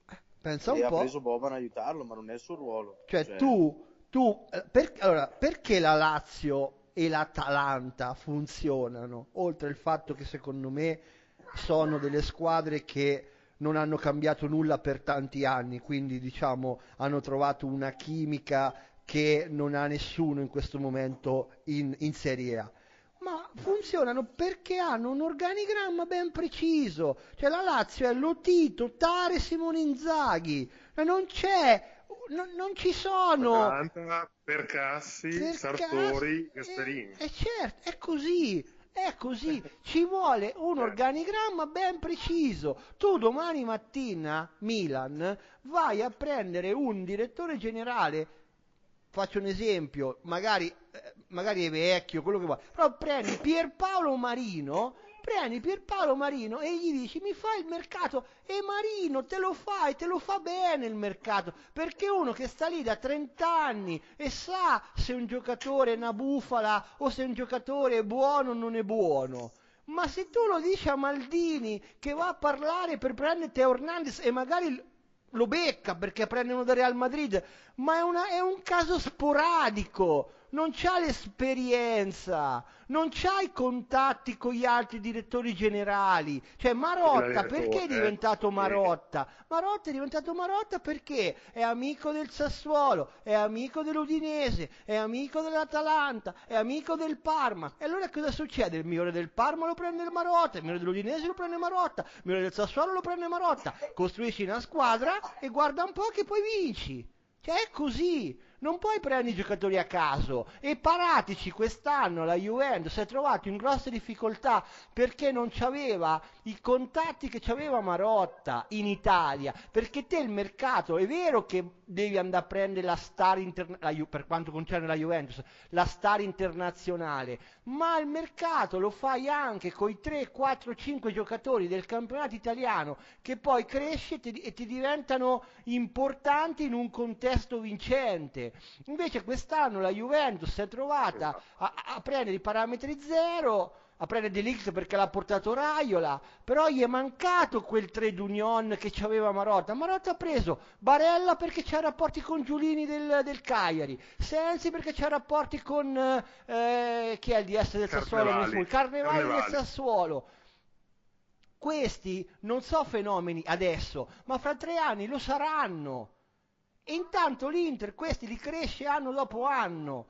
Tu il Milan non c'hai niente. No, Cosa hai preso? Li bruciamo niente. tutti noi. Noi li bruciamo, tutti i giovani che arrivano li bruciamo. Perché li mettiamo fuori ruolo o comunque in una situazione di squadra che non, eh, cioè, non va bene. A noi farebbe schifo anche Pogba, farebbe schifo Modric. Certo, cioè, certo. Cioè, quello certo. ha fatto schifo Higuain, cioè fa schifo tutti da noi. Certo. Infatti... Eh, beh, come eh, Nick, tra l'altro l'ultimo Milan di questo livello attuale, possiamo ricordare quello del 97, del 98, quello... Sì, però aspetta, giocava, però ha fatto una stagione fermo. brutta ma era fortissimo come Milan. No, fermo, eh. fermo, fermo, ne ha fatti due brutte, bruttissime, 97 e 98, e se ti ricordi c'era proprio questa cosa qua, che avete bruciato nel giro di due anni, avete bruciato Viera, Davids, Clivert, tutti i giocatori che sono diventati no, giocatori prima, no, no, Vira prima era, era Beh, 95 era... Eh sì, esatto, c'erano tutti Beh, Vira, Vira però Jay era un primavera, yeah. cioè secondo me no, quello no, è più Davis il problema, sì, Davis sì, era Clivert, cioè, sono d'accordo. È vero che quando le cose vanno male il giovane che viene inserito viene proprio uh, sì, molto probabilmente che sì, che sì lo metti nella Juve o nell'Inter giochi cento volte meglio ma è normale. Ma sicuramente in questo momento sicuramente sì. Paquetà secondo me c'è i colpi da stella oppure no non solo, non solo gioca meglio o peggio oppure magari la Juve o l'Inter fanno un'analisi approfondita del giocatore e dicono no guarda questo è forte è vero che fisicamente ha delle doti eh, però è una testa di cazzo e io non lo certo. prendo e io non lo prendo. Cioè, eh, lo so, però questo Robby, a te manca questo abbiamo, lavoro, eh, questo so, scouting, cinque, non ce l'hai. Abbiamo cinque mercati, abbiamo cinque mercati però, eh, cioè fatti da, da tutta la gente diversa. C'è esatto, Galli- Gagliani, Gagliani, con Mendes, Gagliani con Mendes, poi quello di Gagliani da solo, poi quello di Mirabelli, poi abbiamo avuto quello di Leonardo, per adesso quello di Ma Maldini. Gagliani, cioè, quando è che ha iniziato a prendere, andare in difficoltà? Il momento in cui è andato via Braida. Eh no, no, no sì, ma quando, è vero, ma Braida era quello che gli studiava eh, il giocatore, sì, gli diceva sì, certo, questo sì, questo ovvio. no. È certo, quello. Certo, però... L'ha anche detto, eh, come l'ha anche detto, però ultimamente è stato ospite una trasmissione, l'ha anche detto, però obiettivamente diamo a Gagliani quel che di Gagliani, sì Braida, però è quando sono mancati i soldi, cioè alla eh, fine... Sì, eh cambi, ma perché cambi gli obiettivi, cioè prima puoi prendere un certo tipo di giocatore, poi dopo ti cambia tutto nel giro di, di due stagioni. Devi iniziare a. a allora, a... Il, il, il, discorso è a prendere il grande campione non ci vuole lo scouting. Cioè, no, capito? No, certo. Ecco, è chiaro, nel tuo caso a prendere che cacchio ne avevi Ibrahimovic non ci vuole lo scouting no? Ma i giovani che hanno preso Robby non sono male. Il Invece a prendere... si bruciano tutti. Eh, no, si però per tutti. dirti, eh, io ti parlo della Juventus, eh, diciamo del- dell'era eh, pre questa, a prendere i Betancourt, a prendere i Bonucci quando giocava al Bari, a, pre- a prendere i Barzagli a parametro zero, cioè lì ci vuole lo scouting. Certo, Eh, certo, è, assolutamente. è Però quello. attenzione, I Vidal, bisogna- i Vidal. Aspetta, però bisogna avere, avere anche il tecnico Eh, che sì. ti rivalorizza. Esatto. Attenzione, è un niente, come abbiamo detto prima, gli esempi Delict, Manolas. Beh, è Delict però Jay, Delict non è scouting, Delict fa Fermo. una Champions incredibile. No, ma intende i giovani da No, no, tipo Barza- no. anche solo Barzagli. cioè. Ecco, ecco, ecco, attenzione, quello che voglio dire io è che è un attimo che Conti, che non ha niente a che vedere con Delict ovviamente, sono livelli completamente diversi, ma Conti è un attimo che se giochi con un 3-5-2, un 3-4-3 Certo. e lui gioca nel suo ruolo, coperto dietro, cioè Conti ieri è stato massacrato difensivamente, Conti non, non può fare l'uno contro uno contro un Papu Gomez, deve avere uno che va in No, raddoppio poi dietro di è bravo. Cioè, poi con Musacchio che non copre la porta, ma copre in mezzo. Che Ma sì che che, finta, che sì che rallenta e fa finta di andare giù a difendere. Suso che Cioè, non si sa questo- neanche dov'è. Cioè, ma, ma come si fa È una così? follia, è una follia. Cioè, È una follia. Questo- Conti ieri io non ho sentito dire Musacchio è un coglione, cioè sì, hanno No, tutti solo conti, Musacchio. solo conti. però ieri era Conti che era un deficiente e Conti Certo. dopo questa va a casa e pensa veramente di essere un deficiente e poi Certo. gioca in campo con la paura, cioè è questo che secondo me Nick intende, che Conti se giocasse oggi per Conte domani Certo. dai, co- dai conti d- dalli i conti Tieti a- Hernandez a Conte. Bello, dai, Dai- con- dai- dai conti a Conte dai- è bellissimo.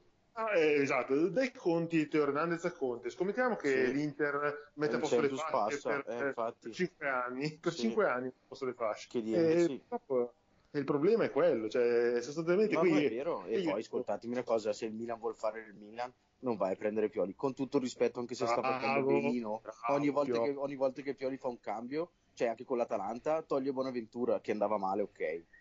Sì, ma togli Bonaventura, metti Pionte che praticamente hai sguarnito totalmente il centrocampo. Togli Suso, cazzo. Cioè, Esatto. giochiamo con il, con il 4-3-1-2, giochiamo, giochiamo con le due punte, ma con, con il centrocampo giusto. Non, non tirarmi fuori il Ma, centrocampista ma che dopo perché, ripeto, perché non, non vogliono... eh, per- loro vanno in difficoltà quando c'è un cambiamento e tutti gli allenatori che arrivano lì lo capiscono perché fanno degli allenamenti, perché non sono stupidi, vedono che non sono sicuri Sì, però Robby, quindi se però tornano Suso là. fa schifo, però se Eh, Suso ma- fa eh, schifo, ma- esatto, allora se sta esatto. giocando sempre c'è qualcosa dietro che non c'entra niente con i tecnici. È qualcosa Ecco, che siamo ecco. obbligati a farlo giocare. Adesso è uscito fuori che è di Raiola e si capisce già di più perché magari gioca sempre. Ok, Come però- quindi hai paura che Però eh, attenzione, mettendo però in attenzione, disparte ecco. Suso ti parte Donnarumma in sostanza. Ma non lo so, Ecco. Donnarumma, ma nel, sen- ma nel senso che adesso vediamo cosa succede. Magari giocano proprio quelli per tenere Donnarumma per far arrivare altri di Raiola. Magari vogliono dare un po' di mercato in mano a Raiola. Io queste cose qua non le so. Però e vorrei attenzione, capirle. Beh, no, attenzione, Raiola ne ha... calma, eh. Secondo me non è uno che ti fa il mercato, ti porta i suoi assistiti, che è diverso. Eh, Cioè non è Mendes che ti 4-5 fa il però. mercato. Cioè lui, lui lo fa anche a noi, nel anche noi Juventus, perché adesso si parla per dire, adesso è un po' sotto traccia quel nome lì, si parla più per eh, lo United, però Haaland, che in questo momento è un attaccante importante di Raiola, e la Juve è interessata proprio perché Raiola è in buonissimi rapporti con la Juve. Nel tuo Certo. caso probabilmente, tra l'altro ho sentito anche il Milan che era interessato alla cosa, quindi Eh, probabilmente Raiola, Raiola Ragazzi, Haaland, eh, c'eravamo- avevamo preso tutti un granchio, se non sbaglio, noi, ma anche tutti i media un mese fa quando parlavano di 70-80 milioni per Haaland. no, no, Perché se- 20 perché- milioni no, perché clausola rescissoria. Clausola, ha una clausola rescissoria, quindi chi se lo Sì, lo prende stava- fa praticamente lo stavano, port- secolo. sì, lo stavano, port- lo stavano portando al, ehm, all'Ipsia per 30 milioni, gli davano 2 milioni di ingaggio, ma Raiola ha bloccato tutto. Pare che vada allo United perché è con nazionale di Solskjaer, è norvegese come lui. Sì, Però la domanda sta. è Solskjaer quanto dura lo United? Eh, sempre lì. Boh. Secondo me non dura fino a fine anno. ecco. Sì, ma anche questo ragazzo qui, se dovesse venire in Serie A, Cioè in Serie A non è così semplice, 19 No, anni no, messo no, in no, Serie A. no, no, No, assolutamente, però dic- no, ti dico, di è un giocatore che tu non prendi se non vuole Raiola, Haaland. No, no, certo. Però Come la Juve non prende gio- De Ligt se non vuole Raiola. Sì, sì. Però ti arriva un giocatore come Delict che a 19 anni non è nessuno, arriva qua magari a 30 milioni più 15 milioni di commissione Raiola, a prendere già 7-8 milioni, arriva a Milano per dire, arriva a Milano, inizia a uscire la sera e già hai perso il giocatore anche perché gli farebbero una pressione addosso Ah, che è e- totalmente e, differente. E questo è anche un là. altro problema perché oltre alla mancanza della società non hai uno spogliatoio, Bravo. eh, non non, un hai dei gioco, un senatori che possano tenere in riga No, questi, questi talenti giovani di oggi.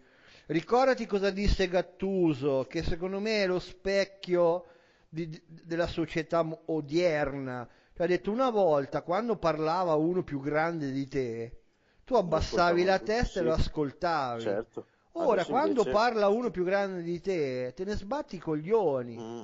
Sì, sì, È è vero. quella la differenza. solo. Altra cosa che è molto importante, secondo me, che manca adesso al Milan, è che se arriva Leao, non c'è, eh, che so, Maldini, Costa Curta che gli dice, ehi Ciccio, tu la sera, se vuoi andare a cena, andiamo a cena, così, famiglia e fidanzata, eh, e poi a casa. eh. Adesso No, no. Leao, cioè ragazzi, adesso trovano della gente, cioè, sinceramente, che eh, cioè, Leao arriva qua, con i brasiliani, si organizza, eh, fanno i cazzi loro, eh, è da anni che va così con Balotelli, Sharawi, eccetera, cioè è da tempo che Certo. funziona così comunque. Oh, Certo, ma certo. vi ricordate il Sharawi come è arrivato al Milan? Cos'era Sharawi quando è arrivato al Milan?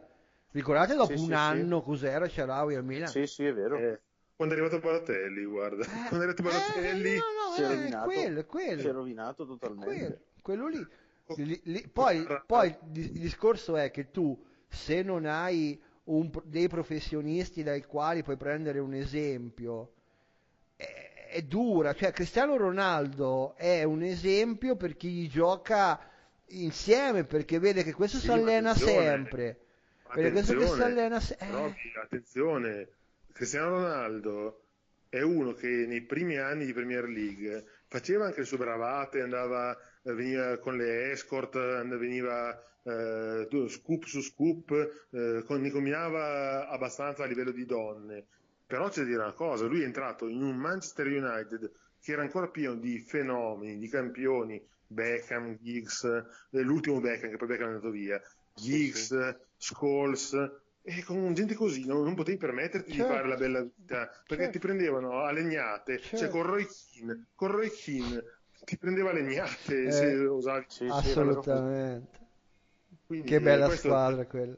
Da vice, anche Keane anche da, da assistente. Quindi ripeto, è una cosa che non possiamo eh, ignorare in un eh, processo di crescita di giovani di questo livello. Ripeto, Haaland, attenzione perché è già uno che facendo l'attaccante e dovendo solo buttarla dentro è già diverso perché è difficile che Haaland, Haaland lo metti là davanti veramente ha una tale potenza fisica, una qualità tecnica e un naso, un fiuto per la porta che sinceramente non vedo tutti i problemi che avrebbero Sì, ho altri capito, giocatori. però Jay, se lo metti in un Milan che deve aspettare la palla di Suso, io non so se avete visto la partita con l'Atalanta, cioè però Ti fa i cardi, 1-0 per loro. cioè, Cioè, Suso è... ma anche i cardi si rovinerebbe il Milan, non, non riuscirebbe mai a capire cosa gli fa Suso, eh, gli fa perdere il tempo a tutti, stesso No, ma Bonaventura. non è il Milan, è- Suso che bisogna Eh, beh, sì. Suso sicuramente, Suso il primo, È questo Suso il primo e purtroppo sono anni che gioca sto Suso e...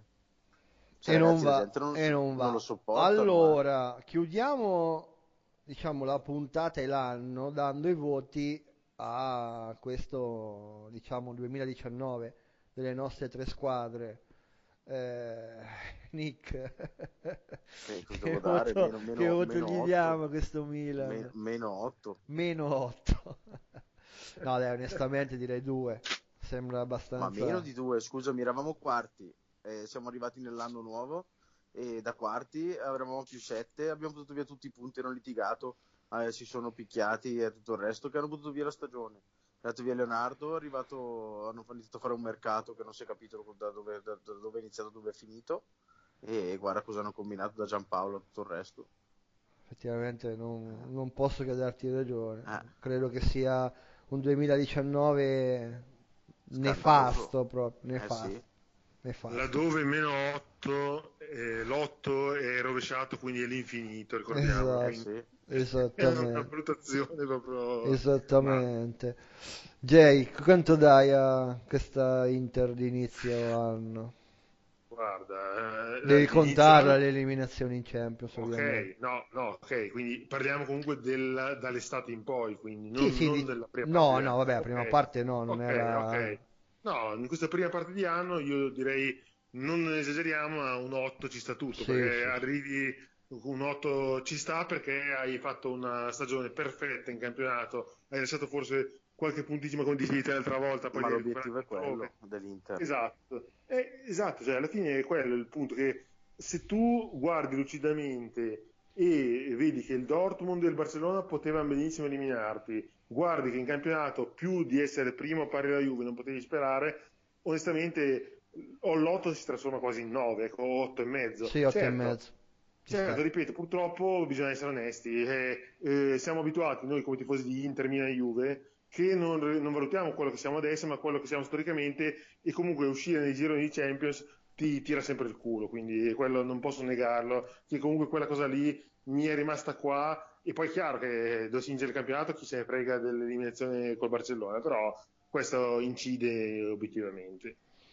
Allora io do 7 perché chiaramente ieri è stata un... abbiamo perso un punto e mezzo ieri, perché avessimo vinto la Supercoppa era 8 e mezzo, invece 7, eh, comunque perso il primo trofeo stagionale, è vero, una, un porta ombrelli, non conta niente, però ieri mi ha dato una bruttissima sensazione la Juventus, però chiaramente non posso dimenticare un girone vinto a spasso, eh, non eccezionalmente difficile, è vero, però comunque eh, vinto veramente senza, senza patemi e, e alla fine sei primo in campionato, ma anche lì quest'anno per adesso eh, ci sono state più partite eh, diciamo mh, eh, non dico brutte Chiaroscuro. eh Chiaroscuro, sì, eh. chiaroscuro che eh, diciamo dei, dei, dei- di exploit, cioè è chiaro che c'è il picco con l'Inter a San Siro che diciamo nobilita questo 2019, però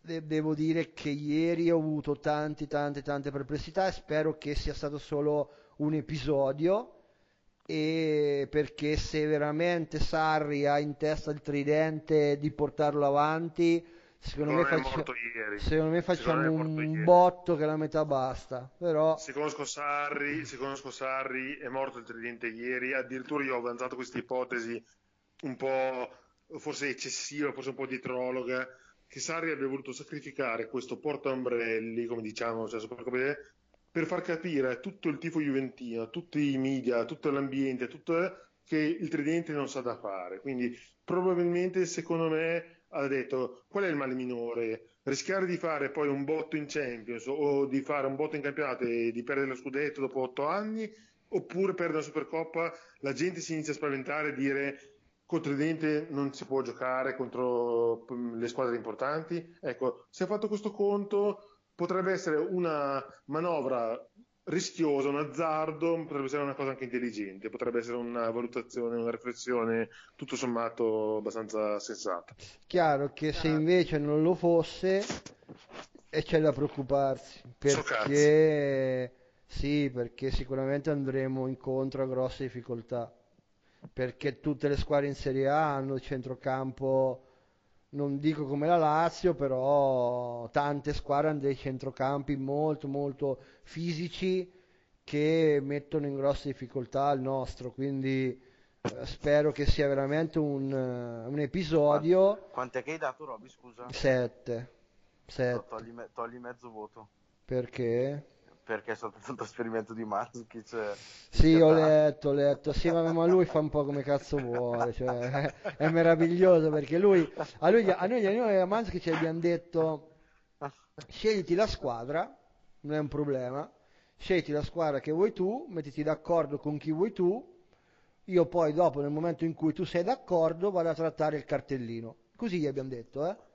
Lui ha, ha scelto questi, si è messo d'accordo e oggi non va bene, non si è messo più d'accordo. Ah, Pensavo che Icardi fosse uno un cuore nero-azzurro, ma il, come cuore bianco-nero Mandzukic. Mandzukic, ragazzi, è attaccato a, a, alla curva come pochi, veramente. Ma quadrato, a Quadrato gli avete rinnovato il contratto? Quadrato se ne parlava, ma sì, sì, sì, no, no, Quadrato ufficiale, l'abbiamo rinnovato. Sì, sì, sì. E Matuidi? No, ancora no. Non c'è Ah, ufficialità. Peccato. Non c'è no, ufficialità. peccato. Per adesso gli unici ufficiali sono stati Scesni, eh. Bonucci e Quadrado. Questi sono stati quelli ufficiali. E si stava parlando di Higuain, cioè rinnovarlo per spalmare l'ingaggio che è as- esorbitante. Tra l'altro oggi è uscita una, eh, una proiezione, la Juve è la terza squadra europea come monte ingaggi, cioè Barcellona, Real Madrid e poi Si c'è la. Juventus. Sì, sì, si nota, si nota decisamente. Eh, però Però- diciamo che se sei la terza europea come monti ingaggi hai de- una pressione non indifferente, insomma. Cioè, Eh, No, no, no, eh, devi per forza, ripeto, il monte ingaggi non è un problema laddove poi riesci a portarti a casa sempre, non so, le finali di Champions, le finali di Champions. no, la che semifinale. se- Penso che lì, Esatto. Già, cioè, se tu arrivi in semifinale hai comunque fatto la stagione 100 per, milioni, sì, 100 per andare a 100 pari o comunque Sai guadagnarci so- sai che- qualcosa. Sai che non so se bastano con la Juve di quest'anno neanche la semifinale. Sì, penso di sì, basta. Perché lo scorso anno, Nicolas, ricordo benissimo che se fossimo usciti all'ottavo con l'Atletico era un fallimento epocale economico. Epocale.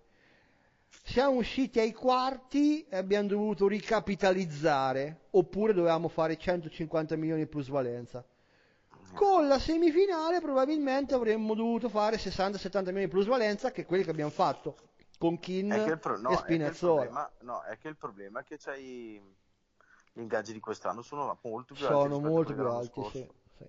Ma questo perché? Perché non riuscendo a comprare i giocatori, tra virgolette, di complemento, hai dovuto, andare hai, hai dovuto prendere i, i- i, tra virgolette, free agent a zero e però li hai dovuti strapagare. Ramsey e Rabiot hanno uno stipendio che ne- neanche loro si immaginavano di prendere. Esatto. Su No, questo- beh, Rabiot forse sì, no, beh, Rabiot forse sì. C'aveva un po' di mercato. Ah, Rabiot devo dire che la- le- in queste ultime partite aveva fatto anche benino. Non, non ho capito perché ieri Sari non l'ha messo. Ieri non ho capito niente di quella partita lì. Boh, non lo so. È, è- è la classica partita dove eh, vai in cortocircuito, no? Che sbagli tutto. Cioè la tua Eh, Nick. sarà stata in, vanca- in vacanza. La tua Nick vostra. era quella col Genoa-Genoa, no? Dove Giampaolo Ah. Pensava di essere in superiorità numerica, invece era uno in meno. Esatto. Però allora, eh, allora adesso bisognerà vedere la riprova de- di questa Juve alla ripresa del campionato, quando ci rivedremo, ci risentiremo, Certo. sarà dopo dal 6 in avanti Sì, sì. e ci sarà questo doppio turno presumo Col. Cagliari molto difficile secondo me, molto difficile.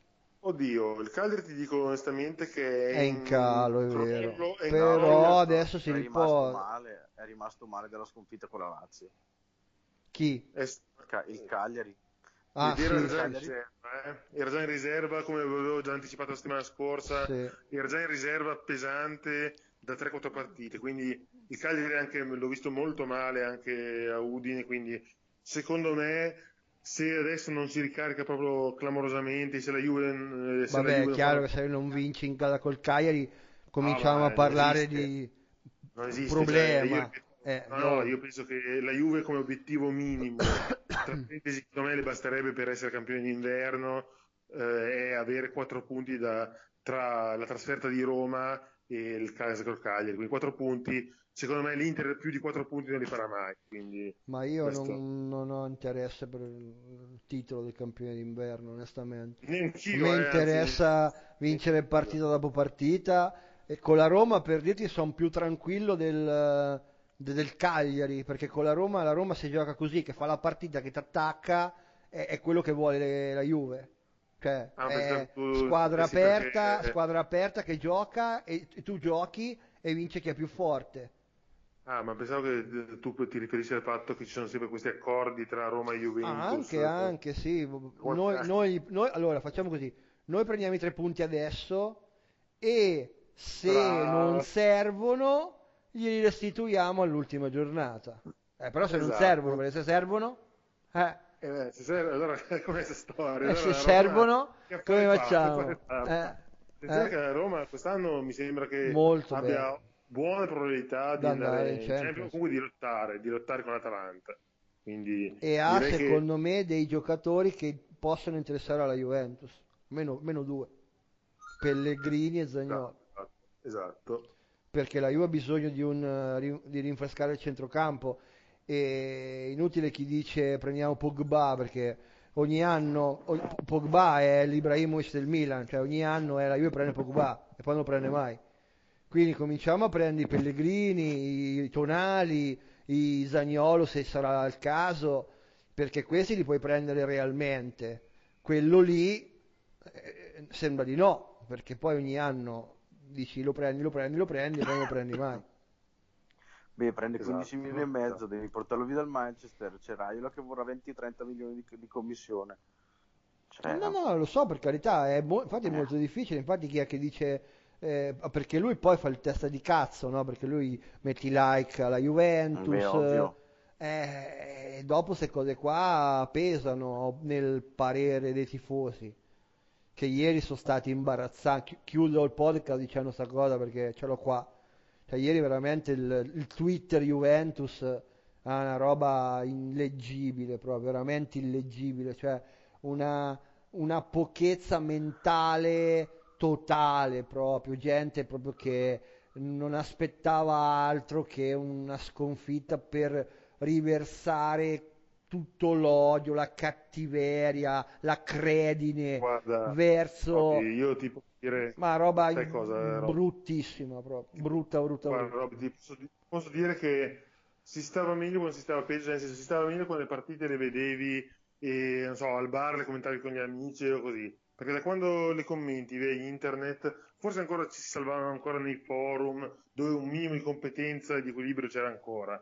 Da quando è stato, eh, diciamo, sdoganato il commento della partita a livello social, io vedo proprio, hai presente le macchiette da bar che una volta andavano al bar a parlare di calcio e non capivano una minchia? Ecco, si sono trasferiti tutti sui social perché veramente chiunque è autorizzato a parlare di calcio non capendone assolutamente nulla e, e quindi come dicevamo prima, Dybala, Ronaldo e Higuain è il tridente che dovrebbe giocare sempre, eh, quest'altro è, è un fenomeno, questi qua invece sono delle pipe perché hanno giocato hanno sbagliato la partita, quindi ripeto, non mi sorprende quello che dici perché io ormai penso di aver silenziato l'80% del Twitter Inter perché è, è illeggibile, cioè obiettivamente Ma- è illeggibile. No, ma, ma- ma io credo che il, il problema principale di essere un tifoso è anche quello di capire quello che sta, sta succedendo alla tua squadra, no? Quindi tu non mi puoi paragonare un allenatore che è arrivato da 5 mesi con un allenatore che stava lì da 5 anni, che Sì, aveva tra l'altro con una squadra a fine ciclo, secondo me. con una squadra a fine ciclo Anche, anche. e con la Eh, stessa sì. squadra. No, ma, ma i paragoni sono sbagliati. Cioè, tu non devi fare il paragone. Avevo capito però, Roby, che dire di due o tre anni fa era veramente forte, adesso ti fa poche partite. Adesso è rotto, è in È fu- rotto, in ti fa- infermeria. stesso Matuidi, Matuidi agli ultimi. E Bonucci Certo, non ha più, vedi Chiellini si è rotto e non c'è certo, più, Barzagli certo, non c'è più, certo, Buffon certo. non c'è più. Certo. Beh, Buffon purtroppo Cioè, ancora c'è. Sì, vabbè, però dico non è più quello di prima. Eh sì, sì, non c'è da Cioè, è vero fare. che Scesni è fortissimo, però Buffon comandava anche la difesa, lo sai che era un giocatore un po' Certo, certo, importante. assolutamente. Ronaldo, Ronaldo non è più quello di- non è, non è quello del Real Madrid. È fortissimo ancora, però non è quello del Real Madrid. No, ma il, il- il discorso è che tu ehm, eh, vuoi tutto e subito.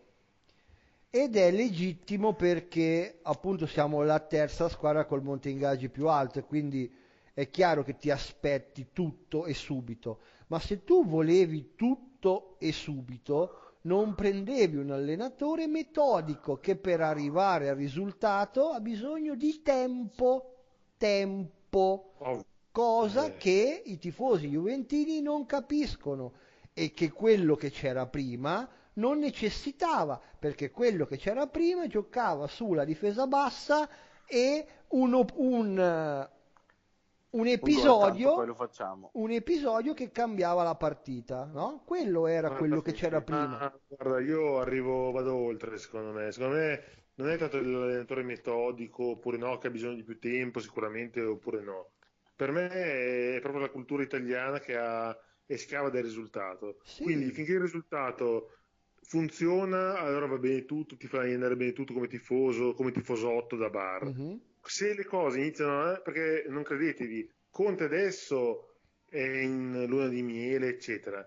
Aspettate che arrivi qualche partita sbagliata, E arrivi... tu, e tu mi- prima di Intergeno eri abbastanza incazzato, eh? Ma mi ricordo che avevi detto, adesso te lo dico io se, se va male, cosa, cosa- di cosa parliamo nel podcast, no? Perché comunque ce l'avevi un po' con Conte le ultime mosse a Firenze, non ti erano proprio Sì, piaciute no, è vero. tantissimo. Eh, No, sì, sì. è vero, ma io analizzo sempre partita per partita. Certo, assolutamente. Per me, e ripeto, non, non accetto, eh, ma io ho una visione di esame insieme. Io faccio una- un commento alla partita e dico: mh, eh, disastro, Conte a Firenze non ne ha fatta una giusta. Certo. Ma poi se, mi chiedevi lo stesso giorno, mi chiedevi com'è Conte al momento all'Inter, ti dicevo: guarda, grande Conte, grande Perfetto, annata. però ha sbagliato una partita, eh, ma, ma a tutti capita. 30 eh, beh, cioè, Bravo, quello che bravo, spero esatto. io, che Sarri abbia sbagliato una partita e che adesso abbia capito e che col Cagliari si torni a- al modulo o il 4-3-3 con, con l'inserimento di nuovo di Douglas Costa che è recuperato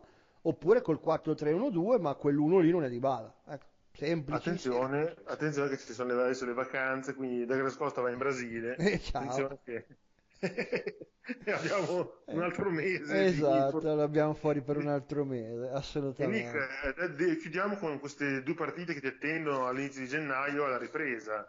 Questi due impegni molto probanti in casa con la Sandoria e a Cagliari. Sei punti, Nick, dai, fiducia. Ma, sì, ma sei punti che cosa? Ormai cosa, cosa vuoi che facciano? Finché, finché non, finché non- non si svegliano fuori a mandare via mezza squadra, io non... Se Nick ha perso la sperando- speranza, Sono tre anni che spero che mandano via Suso, non lo mandano mai via, gioca sempre titolare. se Nick Dai, ha perso la Brescia. speranza, Eh, Nick inizierà a seguire il Brescia che si sta tirando su mamma lentamente. mia, col gol di Mario. sono berga- sono bergamasco, sono bresciano anche se vivo a Brescia. Quindi Eh no, piuttosto guardo, so- piuttosto Eh, allora guardo l'Atalanta. l'Atalanta, Eh, scusa, scusa, mi parlavi, scusa, mi parlavi, scusa, ho capito, ma mi parlavi di che gli atalantini ti stanno sulle balle perché ma anche i stanno... bresciani, ma anche i bresciani. Vabbè, sono dai. e basta. Hai cugini che stanno andando bene. Eh.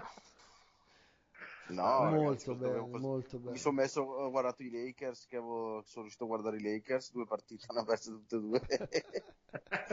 allora guarda, Eh, dai, è buono, allora continua a guardarli che sta andando bene, insomma. Io direi che possiamo chiudere qua. Sì, assolutamente, direi di sì, direi di sì. Eh, Facciamo gli auguri di buon Natale, buone feste, buon anno, perché poi alla fine ci sentiamo al 2020.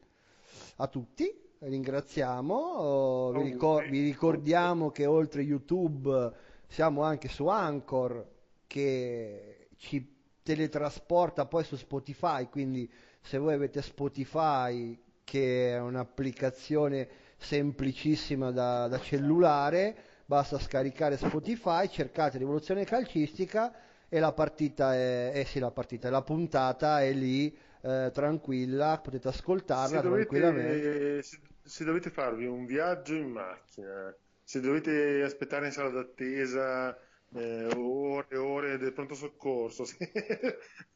avete Dopo che vi siete fatti saltare una mano coi petardi, esatto, Esatto. esatto, potete ascoltare Nicolas che piange su Suso. Ecco. Eh, sì, Ecco. Esatto. assolutamente. No, ma poi o io che insulto Bonucci.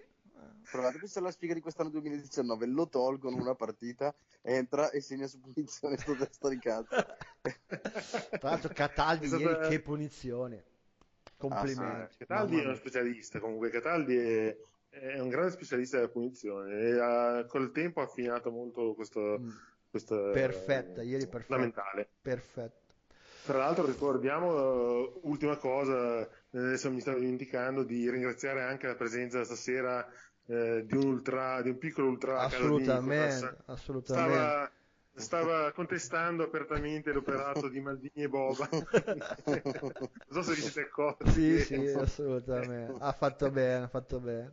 Eh, è giusto. Benissimo, Poverino, cap- dovete anche capirlo che praticamente si, ogni volta si addormentano durante la partita e mi dice quando è finita ha vinto il Milan papà no. sì sì ha vinto.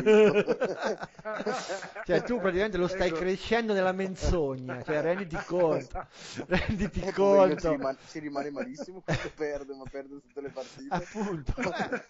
Appunto. E in quel caso lì gli si porta la maglia bianconera e lì risolve Cal- tutti i problemi. calcolate che c'ha la maglia col numero 6 perché eh, gli faccio vedere ancora le partite di Baresi anche per la paura.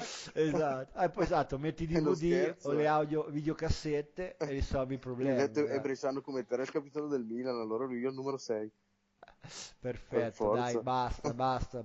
Ragazzi auguri anche a voi, buon Natale, buon, buon anno, quello buon che sarà. Anno, buon 2020 e, forza, forza Juve e per J forza, forza Inter, Inter eh, e soprattutto è l'anno della Champions della Juve ricordiamolo sì quindi... sicuro sicuro guarda, la vinciamo Perché facile sì. guarda è già a Torino calcoli, è già a Torino. 90, 96 più 4 fa, fa 2000 20, 2024 2020 sì ci siamo ok bene. Allora io la, la lascio la Juve non vince la Champions neanche quest'anno secondo me, ma rivince lo scudetto.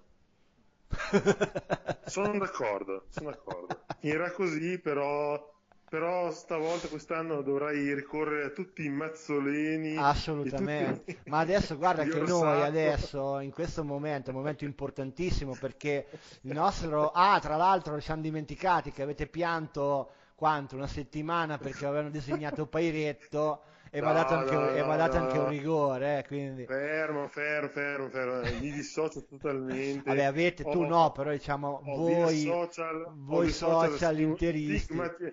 Io via social ho stigmatizzato per, per 5-6 giorni questo atteggiamento piagnone dei miei compagni di tifo che non sopporto perché già era successo l'anno scorso, poi con Pairetto avevano vinto quella partita lì eh, largamente. Cioè, bisogna smettere di... Cioè, allora, se mi mandano un killer come Pairetto, me lo mandano a Juventus Inter a Torino, e allora sì, è giusto lamentarsi, mi preoccupo. No, allora, io... la...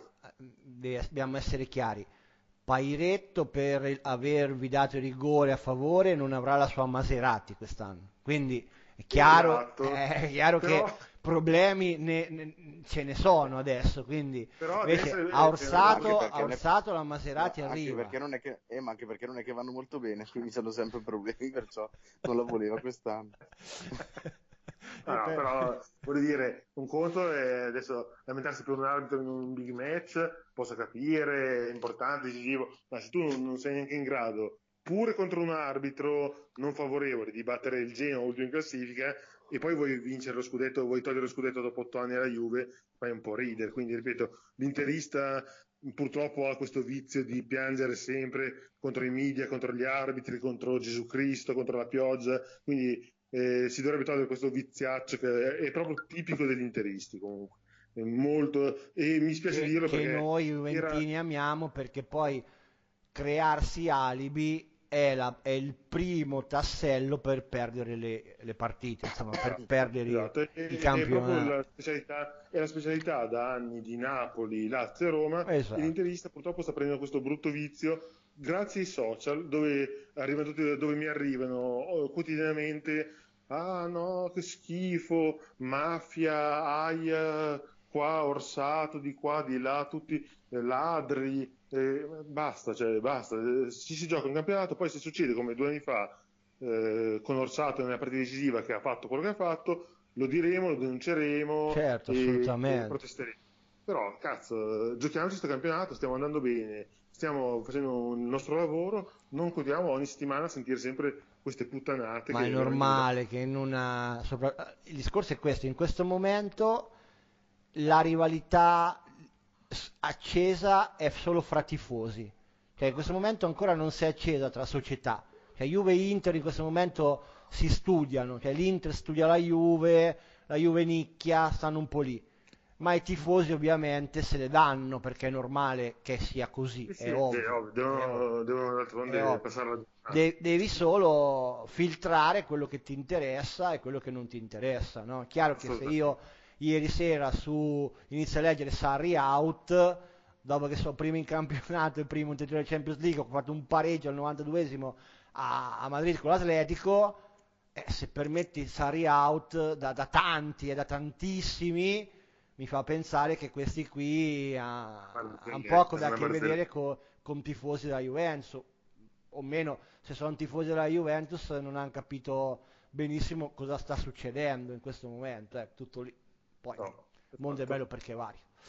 Va bene, Molto. basta. Ciao ragazzi, Ciao alla prossima. Ciao, Ciao, ciao, ciao, ciao, ciao. ciao.